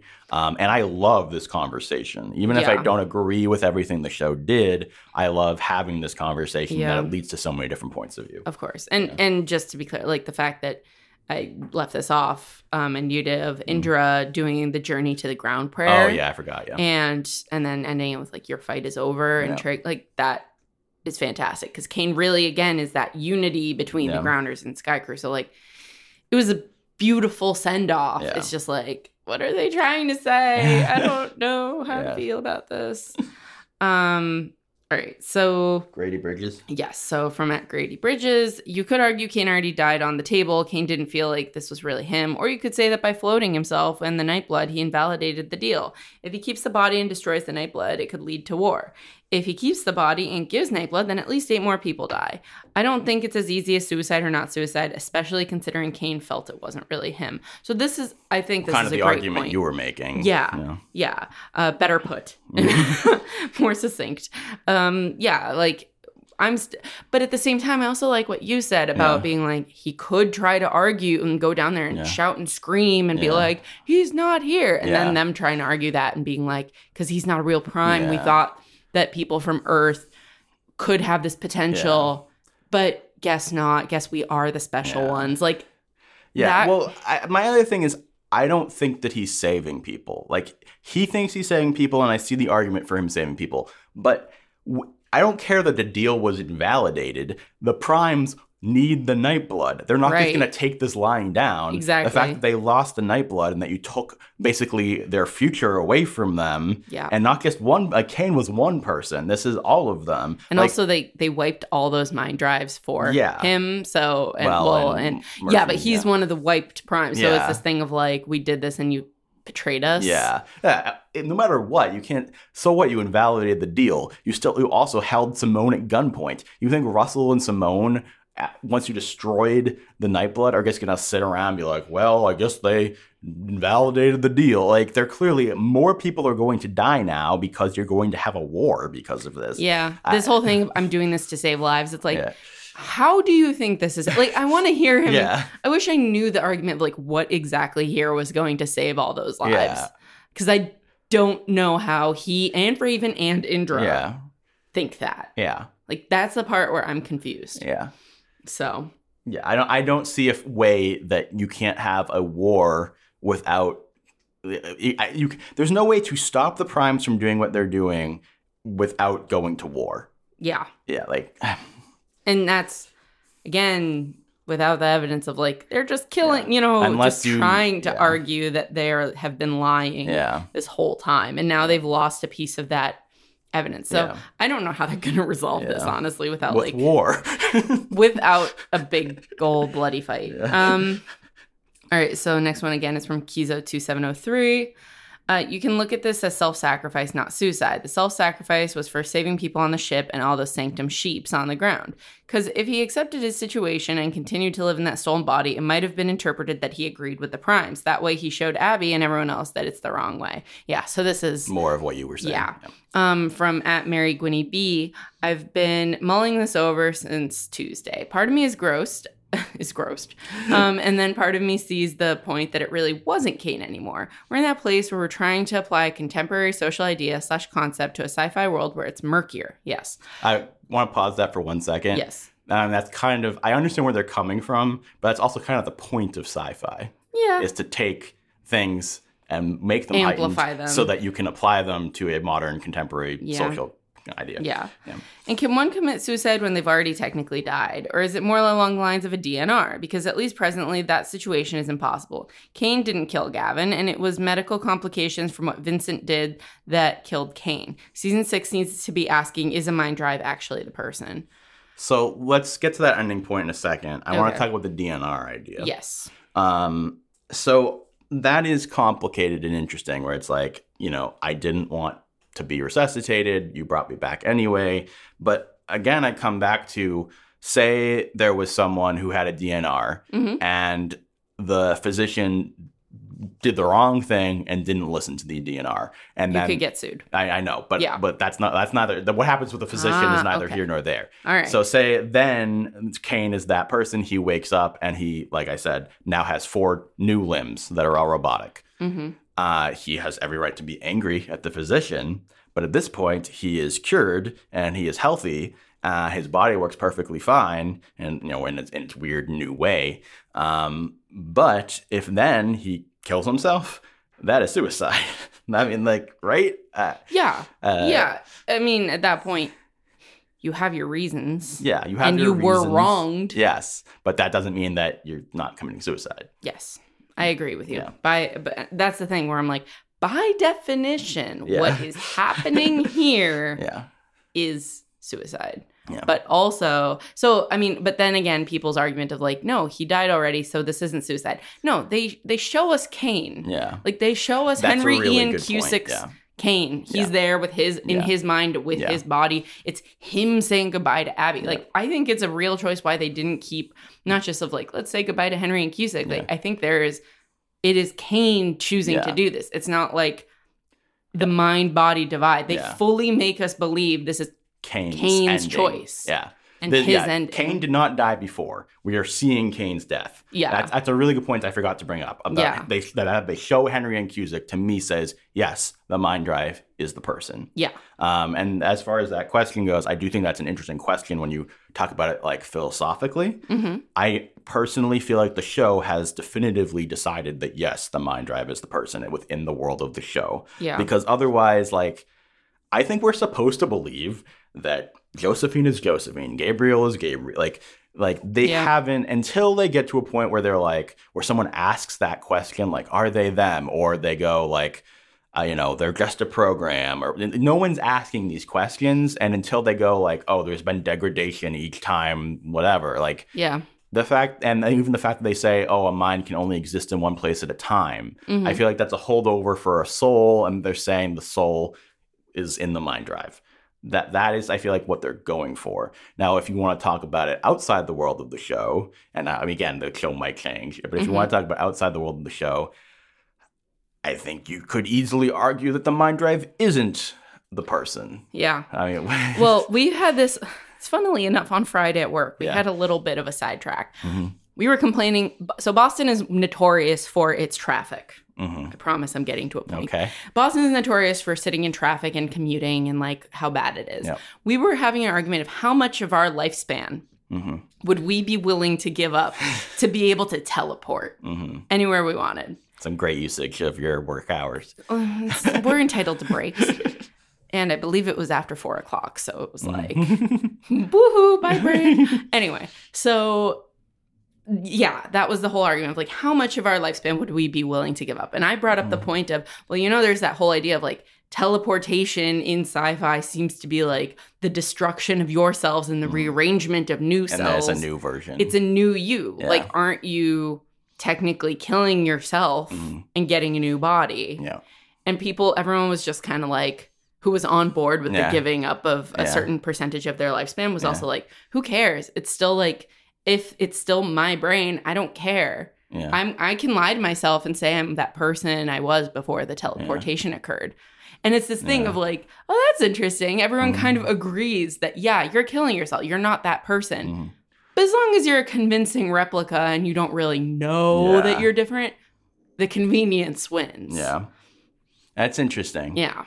Um. I don't know if I'd agree with that, but I think... yeah, but everyone, uh, yeah. was, everyone has a really long commute, who yeah. I was talking to. No one... apparently, yeah. we're, we approximate we're spending six percent of our week mm-hmm. just commuting. commuting. Yeah. And that feels kind of like a lot. So everyone yeah. was like, yeah, I'd give up five percent of my lifespan because yeah. even then I'm I'm yeah. winning. Yeah. It's like, oh. Interesting. Interesting. Uh, I mean, I think at the end of the day... a lot of this comes down to whether you believe in a soul or not. And I, I feel like the show isn't going to ever talk about a soul. Mm-hmm. Uh, I don't think they ever want to get into like actual religion mm-hmm. on this show. And I understand that. And so I think that the mind drive in some ways is taking place for a soul. Um, we have an interesting thing, I think, after this. Do you want to read the next? Yes. Yeah. Oh, no, it changed. Is it the Kauai? Kauai? Yeah. Yeah. So from at the Kauai Slarty, I loved Kane's death scene. The reasoning for it, not so much. That being said, it comes off as very silly when you consider that Gabriel killed a guy for violating the sanctity of life. Kane being suicidal makes so much more sense in that. I agree. One, his girlfriend literally did not care about his feelings. She wanted him around for her ego. But was it her ego? Yeah, it was. I don't know if her ego is that. She just... couldn't handle not having him there. Yeah, yeah. I agree. Yeah. And I think her reasoning of like, you're the best of us. Like, yeah. I do think that's... B S. Yeah, a little yeah. bit. Um, two, he's been reduced to a computer program. I'd imagine that would be a special kind of horror for someone like Kane. Mm-hmm. Again, we argued about yeah. this. But yeah. Three, nothing was his. His taste, his smell, his touch, all gone. In response to something I said later, I'd consider the... Mind- oh, no, no. Oh. I, I put that in. Oh, okay. Yeah, that's why I put I'm it like, in brackets. Why are there weird brackets here? Yeah, yeah okay. Because so later on, I said something or someone said something, and then this is a separate part of his tweet, yeah. All right, should I continue or do you want to argue the his taste... His smell, his touch. Um, I feel like we hit on, on okay. most of this. Yeah. I'd consider the mind drive to be analogous to a digitized human soul because you can't download the info from someone and then have them up and about and say, have an army of Josephines. Yeah, so I think that's interesting. I mean, we don't know that for sure, right? It's only Gaia's word that says there can only mind can only be in one place at a time, and Gaia's not necessarily reliable. I still think that they put that line in there specifically for the audience to say this is the rules of our world. Yeah. Uh, but they could still break that. I mean, they could, uh, but I feel like that would be weird. Well, they also don't have enough hosts to really do that, I feel like. Yeah. Oh, um, well, unless they create a bunch more, yeah. blah, blah, blah. But, I mean, the idea is they don't have more mind drives.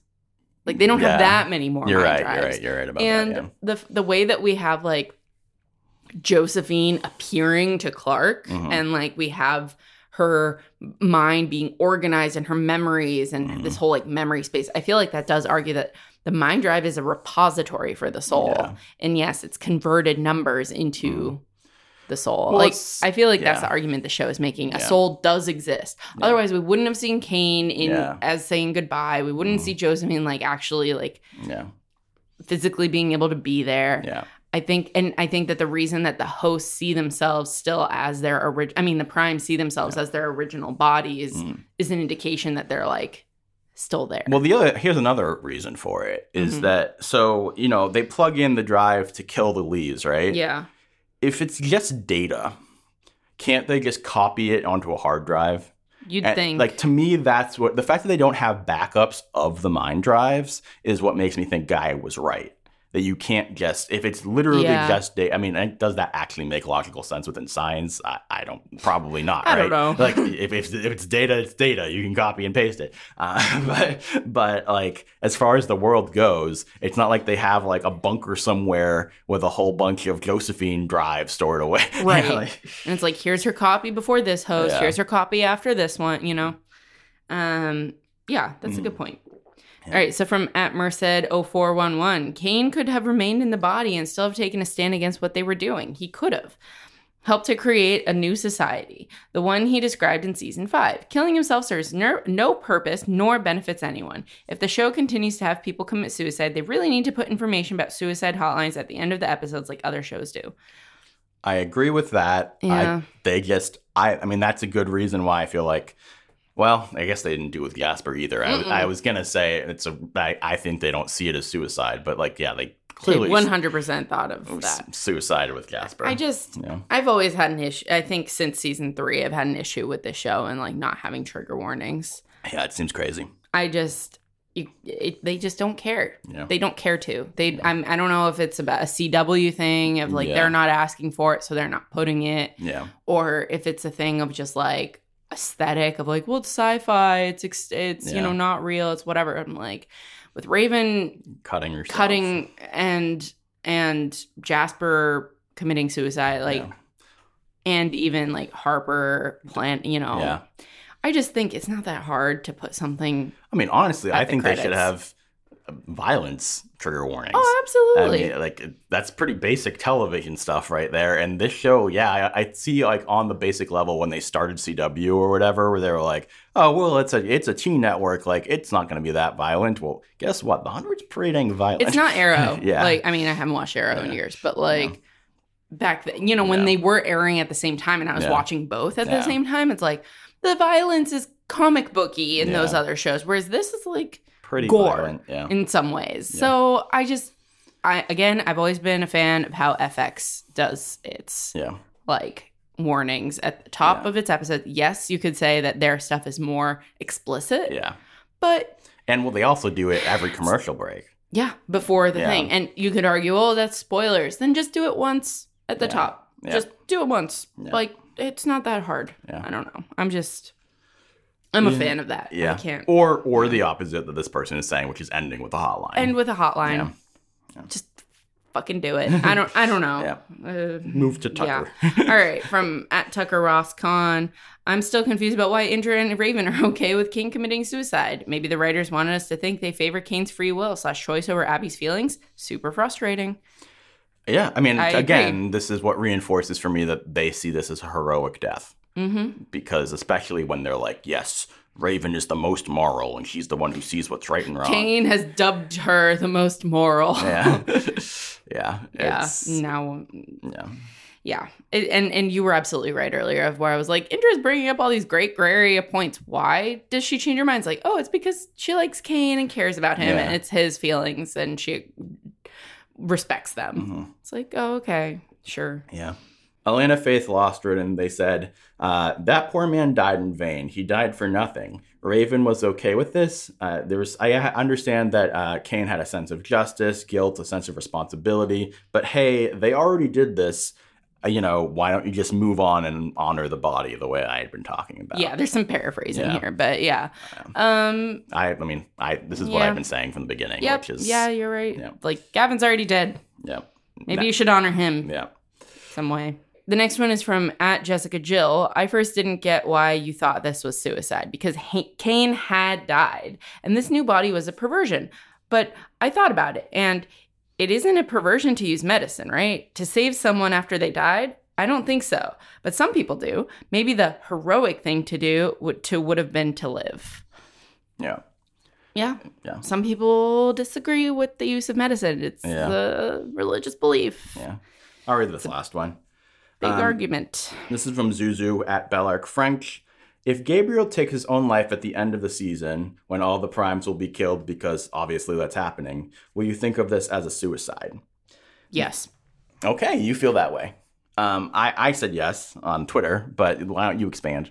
I mean, he's taking his own life. Mm-hmm. He's well, but ending you, his so own here's life. The thing that's like, you could argue, yeah, but he's lived two hundred years. Like, you know what so? I was, you know what I was thinking about is, um, I was thinking about Nicholas Flamel of one Harry Potter and the Sorcerer's Stone. Okay. Uh, so Nicholas Flamel is fine with, or you know, I think they even destroyed the Sorcerer's Stone, right? Mm-hmm. They destroy the Sorcerer's Stone, and so he is letting himself die after living. I don't know how long, a long time. Yeah, I forget um, the number. And so one could argue that is suicide, but in some ways. To me, that's more analogous to if Gabriel's like, I am going to kill myself when this body is like seventy-five, eighty-five, right? It's like, I'm going to make sure that no one can use my mind drive again, but I'm going to live out what I have. Because Flamel's like, oh, I'll still live for, you know, a few more years or something. Right. Um, whereas right now, Gabriel is in an able body. Like, he, it, the only thing, the only reason he would kill himself is because of mental anguish. To me, that is suicide. Right. Now, if he wants to live out the rest of his life and then make sure that he doesn't get perverted even more, I understand that. Yeah, but, but that, okay. So I think I was misunderstanding. Either I'm misunderstanding the question or you're expanding on it. I think I'm expanding on it, but what are you confused about? Oh, no. I, I think you were expanding on it because I'm no. like, this is just talking about. Ending his life at the end of the season, yeah. so he's not going to be seventy-five. Yeah, at the so end that's of the why I, I, I'm expanding because I'm saying that if he kills himself now, it's suicide. Yes. If he kills himself when he's like eighty, I don't think of it as suicide. Well, what do you mean by no? You can kill yourself at eighty. Yeah, but my point, the reason if I'm his s- body dies and he has like something in place, like all right, let's just freaking put it this way. Yeah. If he's like, I'm dying, I'm gonna go like. As I feel like I'm dying or have people mm. like lower me into a river or yeah. like guillotine my head or yeah. something so it crushes the mind drive. Like yeah. if he does something where he puts it in place, like yeah. even assisted, like it's assisted yeah. suicide. Yeah. yeah, that if he if he is in his actions, like guaranteeing that it can't, his it mind can't drive on. Is destroyed, yeah. then that's not someone killing him. That's still him like ending yeah. his life. Yeah. But it's if he lets his body live out its lifespan naturally. Yeah. I think that's a little, like, more gray area. Yeah. Like, I think, I mean, they're both this way, but in that sense, I, I'm more like, one is suicide, one is assisted suicide. I, yeah, I, I guess the thing is, know. I'm confused.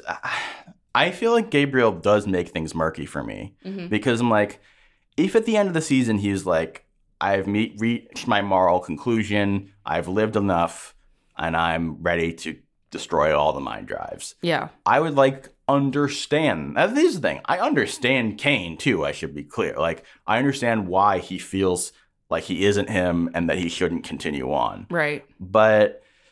So, like, I'd understand Gabriel having that point, and I even feel like to a certain degree you could argue that that is heroic because he's been so – he was been too scared to do what he believed in up to this point, right? Mm-hmm. There, no matter what, there's always a little bit of heroism and dying for what you believe in. Right. Like you said, uh, like, he's still a martyr. Yeah. Even – Yeah, but – Even with this.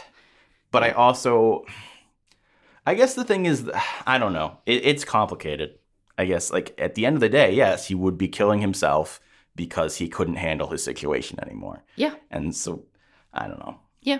I just, again, the only alternative to that is your theory of them going into some kind of, like, immortal digital space. Yeah, yeah. Like, then, yes, in some ways they are gods and they're they live on forever. Yeah. Or godlike. Yep. All right, Dan, that wraps up our All right, so we're going to get into our endgame segment where we talk about our five theories each. Uh, but before we do that, I want to let you know how you can guys can contact us in the future. Uh, you can either go to at the one hundred podcast on Twitter, follow us there, tweet at us like these fine people did. Uh, you can go to the one hundred podcast dot com, leave us. Uh, there's a contact form there. It goes directly to our email, or you can just email us at the one hundred pod at gmail dot com. You can go to youtube.com slash D-O-I-N-G-O-K. That's youtube.com slash doing okay. Uh, we do the videos every week there on Tuesdays. You can leave us comments down below. I didn't include them this week because I was just so focused on this Kane stuff. Um, blah, blah, blah, blah, blah. Uh, also, please review us or rate us on iTunes. Uh, and thank you to Megan with an S, uh, Kentucky's Okayest Mom, and Silva J, Silval G. Something like that. For or maybe Silvaje. Well, that could be it. That could be it. I believe they're from Brazil. I don't speak Portuguese, but that's how yeah. I would say it in Spanish. All right. Uh, well, thank you to all of you for your lovely reviews this week. And thank you to everybody else who's written in and all that stuff. Please rate us on Stitcher, too. That would be lovely. Um, and thank you to T V Time, our partner. I think we should just jump into our yeah. end game. I'm excited for this because after all this talk of, like, suicide and ending one's life. It's like really freaking heavy. Let's have fun. Uh, yeah, that was a lot. All right. Should I do my theory for it? We're going Why don't one we go time? one for one? Yeah. yeah. All right. So going off of actually what Zuzu just said, um, my first theory is that no Prime will make it to season seven, including Gabriel. Uh, I don't think I, I might go as far to say nobody introduced in this season will be in season seven, but I'm wondering if Jade will. That's oh, the only, what the hell? That's the only thing I'm wondering. Why? Because she's not a Prime. She's and, a null. Yeah, so like, like I mean, they're not going to kill all of the nulls, and right. she's like our touchstone to the nulls. But poor Jade. Yeah, I, you know we make fun of her, but I'm like, she's been kidnapped by Echo and left in the woods. She's, she's been, been knocked out by Clark. Thinking she's it's Josephine. She had a child that she was entrusted to protect, die in her arms, she's basically. Like, my God, poor Jade. Yeah. She deserves a little bit of happiness, so doesn't she? Sh- should I should I rephrase my theory as Jade will be the only one from this season to make it to next season? I think some of the other. I I think you should expand it to like the null guards that are well, named. At least some of them will. You don't do think that Gavin's char- wife? Do we count them as characters though? Kinda. Gavin's wife had like a stuff. line. Well, she said goodbye to... All I don't right, know. Fine. I just feel like it would be a All lot right. to have these then, everyone but Jade be I'm killed. No, yeah. I, I mean nulls will survive. Okay. I just mean uh, of the new character characters who've had like actual screen time. Right. I think Jade will be the only one who makes it to season What if she's seven. like in charge of Sanctum? God, kill me now. uh, you go ahead. All right. So I have one... touching to what we were talking about earlier, mm-hmm. um, and I think Octavia will help Maddie choose good over evil to defeat Shade Hedda. I think that would be a very interesting way of of like repairing that relationship or whatever, right? Yeah, and giving it hope in yeah. uh, the next season. Yeah, uh, I think that could be interesting. It makes sense for we could have a cool like in mind face off between Octavia and Shade Hedda. I don't kinda... think it'll be quite that yeah. much. I think it'll be more like. Octavia steps up the way, like, and yeah. maybe either with Gaia or with Clark there yeah. as well, like having them help Maddie through mm-hmm. her confrontation. The thing of, I'm still just lost as to why they even needed this whole Shade Hedda thing in the first place. I'm still with yeah. you, but hey, It's there. Honestly, Shade Hedda is the biggest mystery to me going into the next few episodes as far as, like, is that actually going to matter anymore? Like, what are they going to do with it? Like, yeah. Are they going to resolve it even this season? Yeah, I don't know. I don't know. Or is it setting up more for next season? Yeah. Maybe. Yeah. All Maybe. right. So my next thing is we won't learn anything significant about the anomaly until the finale, and we won't see Dioza until we re-enter the anomaly. So I was gonna so, I was gonna put this later, but I guess yeah. to parallel yeah, yours, yeah. Um, I'll say our people, quote unquote. So I don't necessarily think it'll be like the frozen prisoners or yeah, things like that. Some of like, our closest some of characters. our closest characters um, will enter the anomaly as part of a season cliffhanger, mm-hmm. and either that'll be it, or like we're gonna see them go in, and instead of time travel, I think that they're gonna be entering an alternative dimension mm-hmm. that is similar but not identical to our current one. Mm-hmm. So like our people won't necessarily have body doubles. Mm-hmm. But it might be another way to like bring back some cast members that we've seen in the past as like important in that universe. Okay. So interesting. Yeah, interesting. Maybe some people who are like they've been killed off. It's like, yeah. oh, Josephine's still here, but she's actually Josephine she's, in her first and body, she's and nice. she's nice. Or at the very least, she's like just after that traumatic incident on Earth, and nothing else has happened. Interesting. So it's, is it time travel or is it an alternative dimension? Like, yeah. Okay. Interesting. Yeah. Yeah. Um. But it's more focused on the dimension. Not, it's not like yeah. it's not like we're time traveling and creating another dimension. A new dimension. timeline. Yeah. It's like it's already like a uh, parallel okay. dimension. Interesting. Yeah. So, I mean, obviously, I've talked about time travel theories in the past. I actually didn't include them here because I feel like I've done that enough times. Yeah. Um, I, I still think of yeah. that as like if that happens, that's yeah. like yours and you yeah. win. I'm also like, I feel like we've already confirmed there's some level yeah. of time travel because even with just, even with just Gabriel being like, you've been there, you were there longer than you were here. Like, yeah, in a like, way, that's time It was travel. a few seconds, yeah. and for you, it's been maybe months yeah. or weeks or something. Um, yeah, you're right. Yeah. And then my next one is none of our main earthly Earth crew people are going to die in the rest of the season. Like, you have an opposite thing. But my argument for that is I think we're at the point now where we've killed Shaw, we've killed Kane, um, and I assume people like Riker and Gabriel will die, which are both semi-positive characters, right? Mm-hmm. And also if we're killing, like, so there's enough, like, quote-unquote, like, half-bad guys to die mm-hmm. that I don't feel like they need to kill anybody else off. But you think... So... I, I want to say two at once, but I'll just say this. Okay. I'm just going to say Echo is not a priority this season, mm-hmm. and I think she'll be killed off. And within her flashback episode, right? Maybe, maybe not. Yeah. I think maybe within, like, maybe if she has her... We know she's going to have a flashback episode. We know, like, mm-hmm. this is going to happen. Yeah. I think maybe she'll die either that episode at the end or in the next one. I think it could go either way. That's certainly a possibility. And as soon as we heard she had a flashback, we were like, oh, fuck. She's dead. Yeah. I mean, but on the flip side, that could be them prioritizing her. Uh, you know, it's it feels like a very strange time to go to an Echo flashback at this point yeah. in the season. When we thought she, it would happen earlier. Yeah, I like guess. when she had, well, not even just that well, we thought it would. I, I actually think at a certain point I knew it was later in the season. Yeah. But now that we know where we're at in the season, I'm like, how do you? What is the point in? of like she yeah. hasn't been that important this season? Like she's had some cool moments and stuff, but other than her talk with Bellamy, like character-wise, not much has been going on. Has she on had there. as much screen time as Jade? She's had more screen time than by, Jade. By how much? Only a little bit. Yeah. um.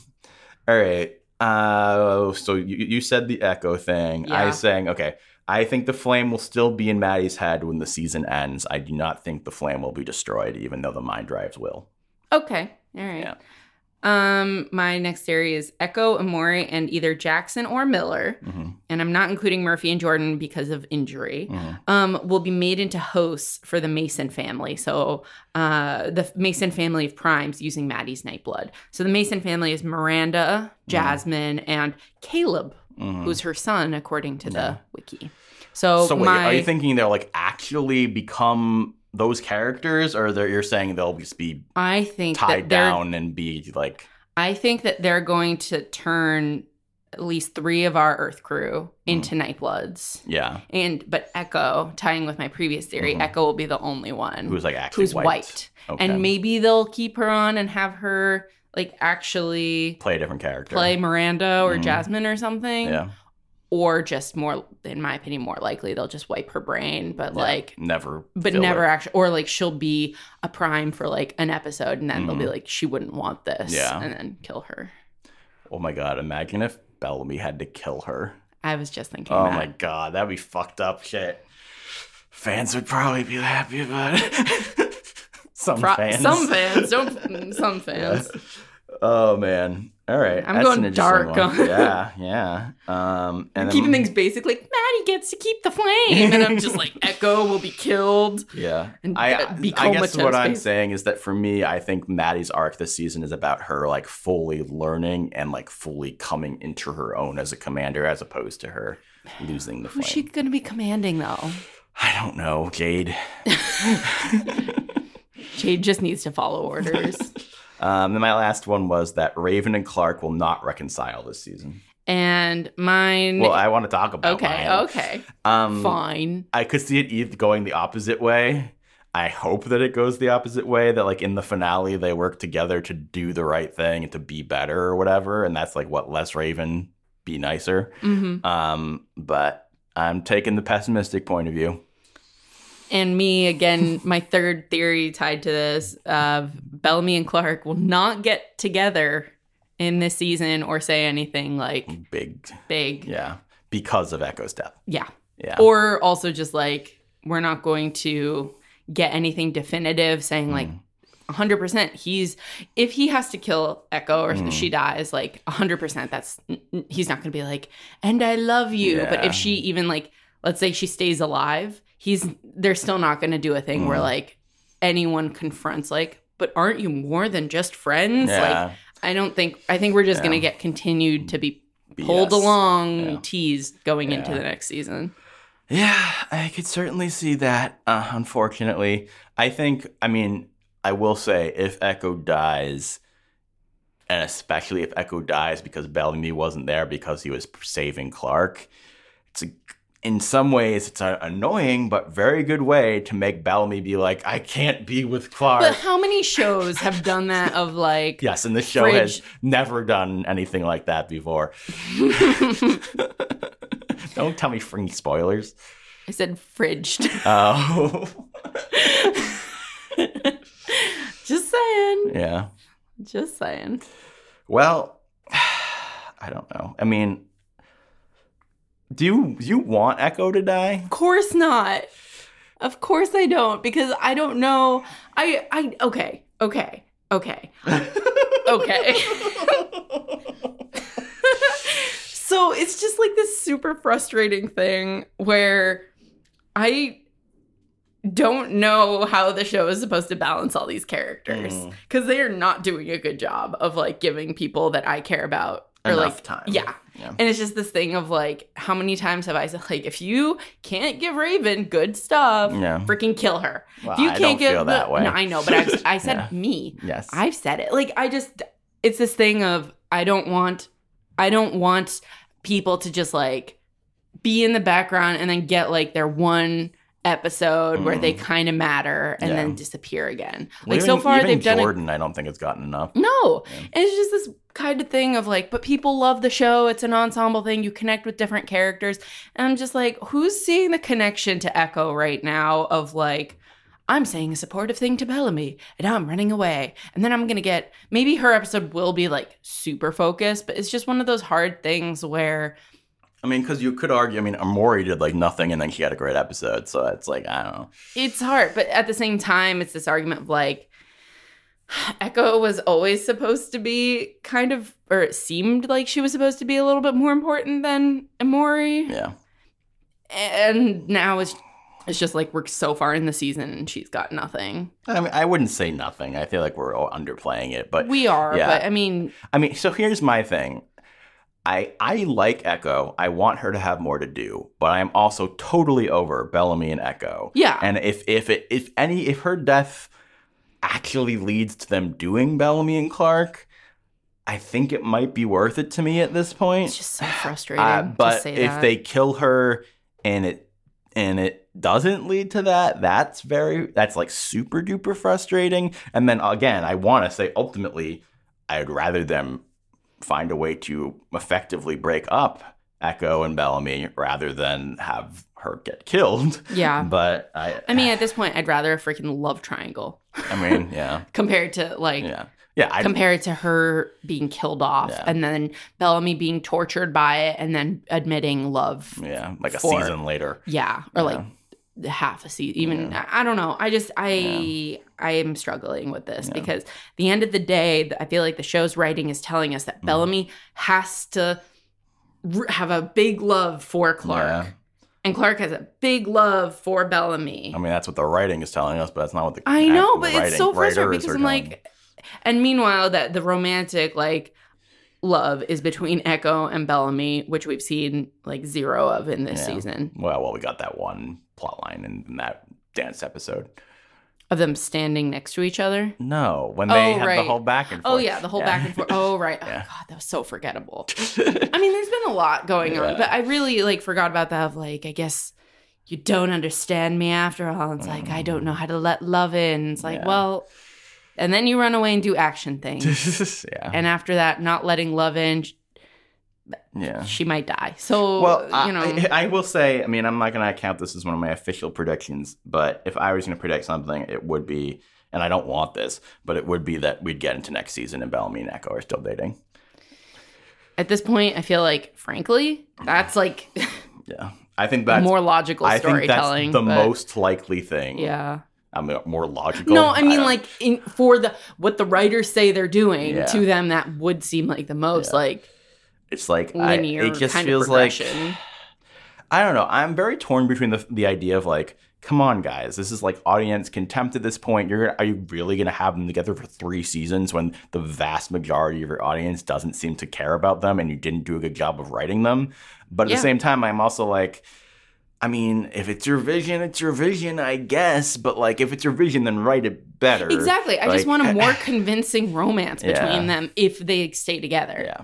It just feels like they want... Don't write an entire season of, that where Bellamy's major arc is about despair over Clark yeah. and trying to save Clark and it being very clear that he has more he wants to say and more that Clark feels and then... Uh, It's and then it like, turns out he's still with Echo. Yeah, going this entire arc yeah. feels very, very obviously like, oh, she actually died. Now I realize I, I time is short. I need to tell her the truth. And if it doesn't end with that, then I'm like, blah. Because because they're trying to tell us Bellamy doesn't feel that way. He yeah. feels that way towards Echo. And I'm like, then show me that. And yeah. hopefully don't just show me that in a scene where she's mm. dying or... Yeah.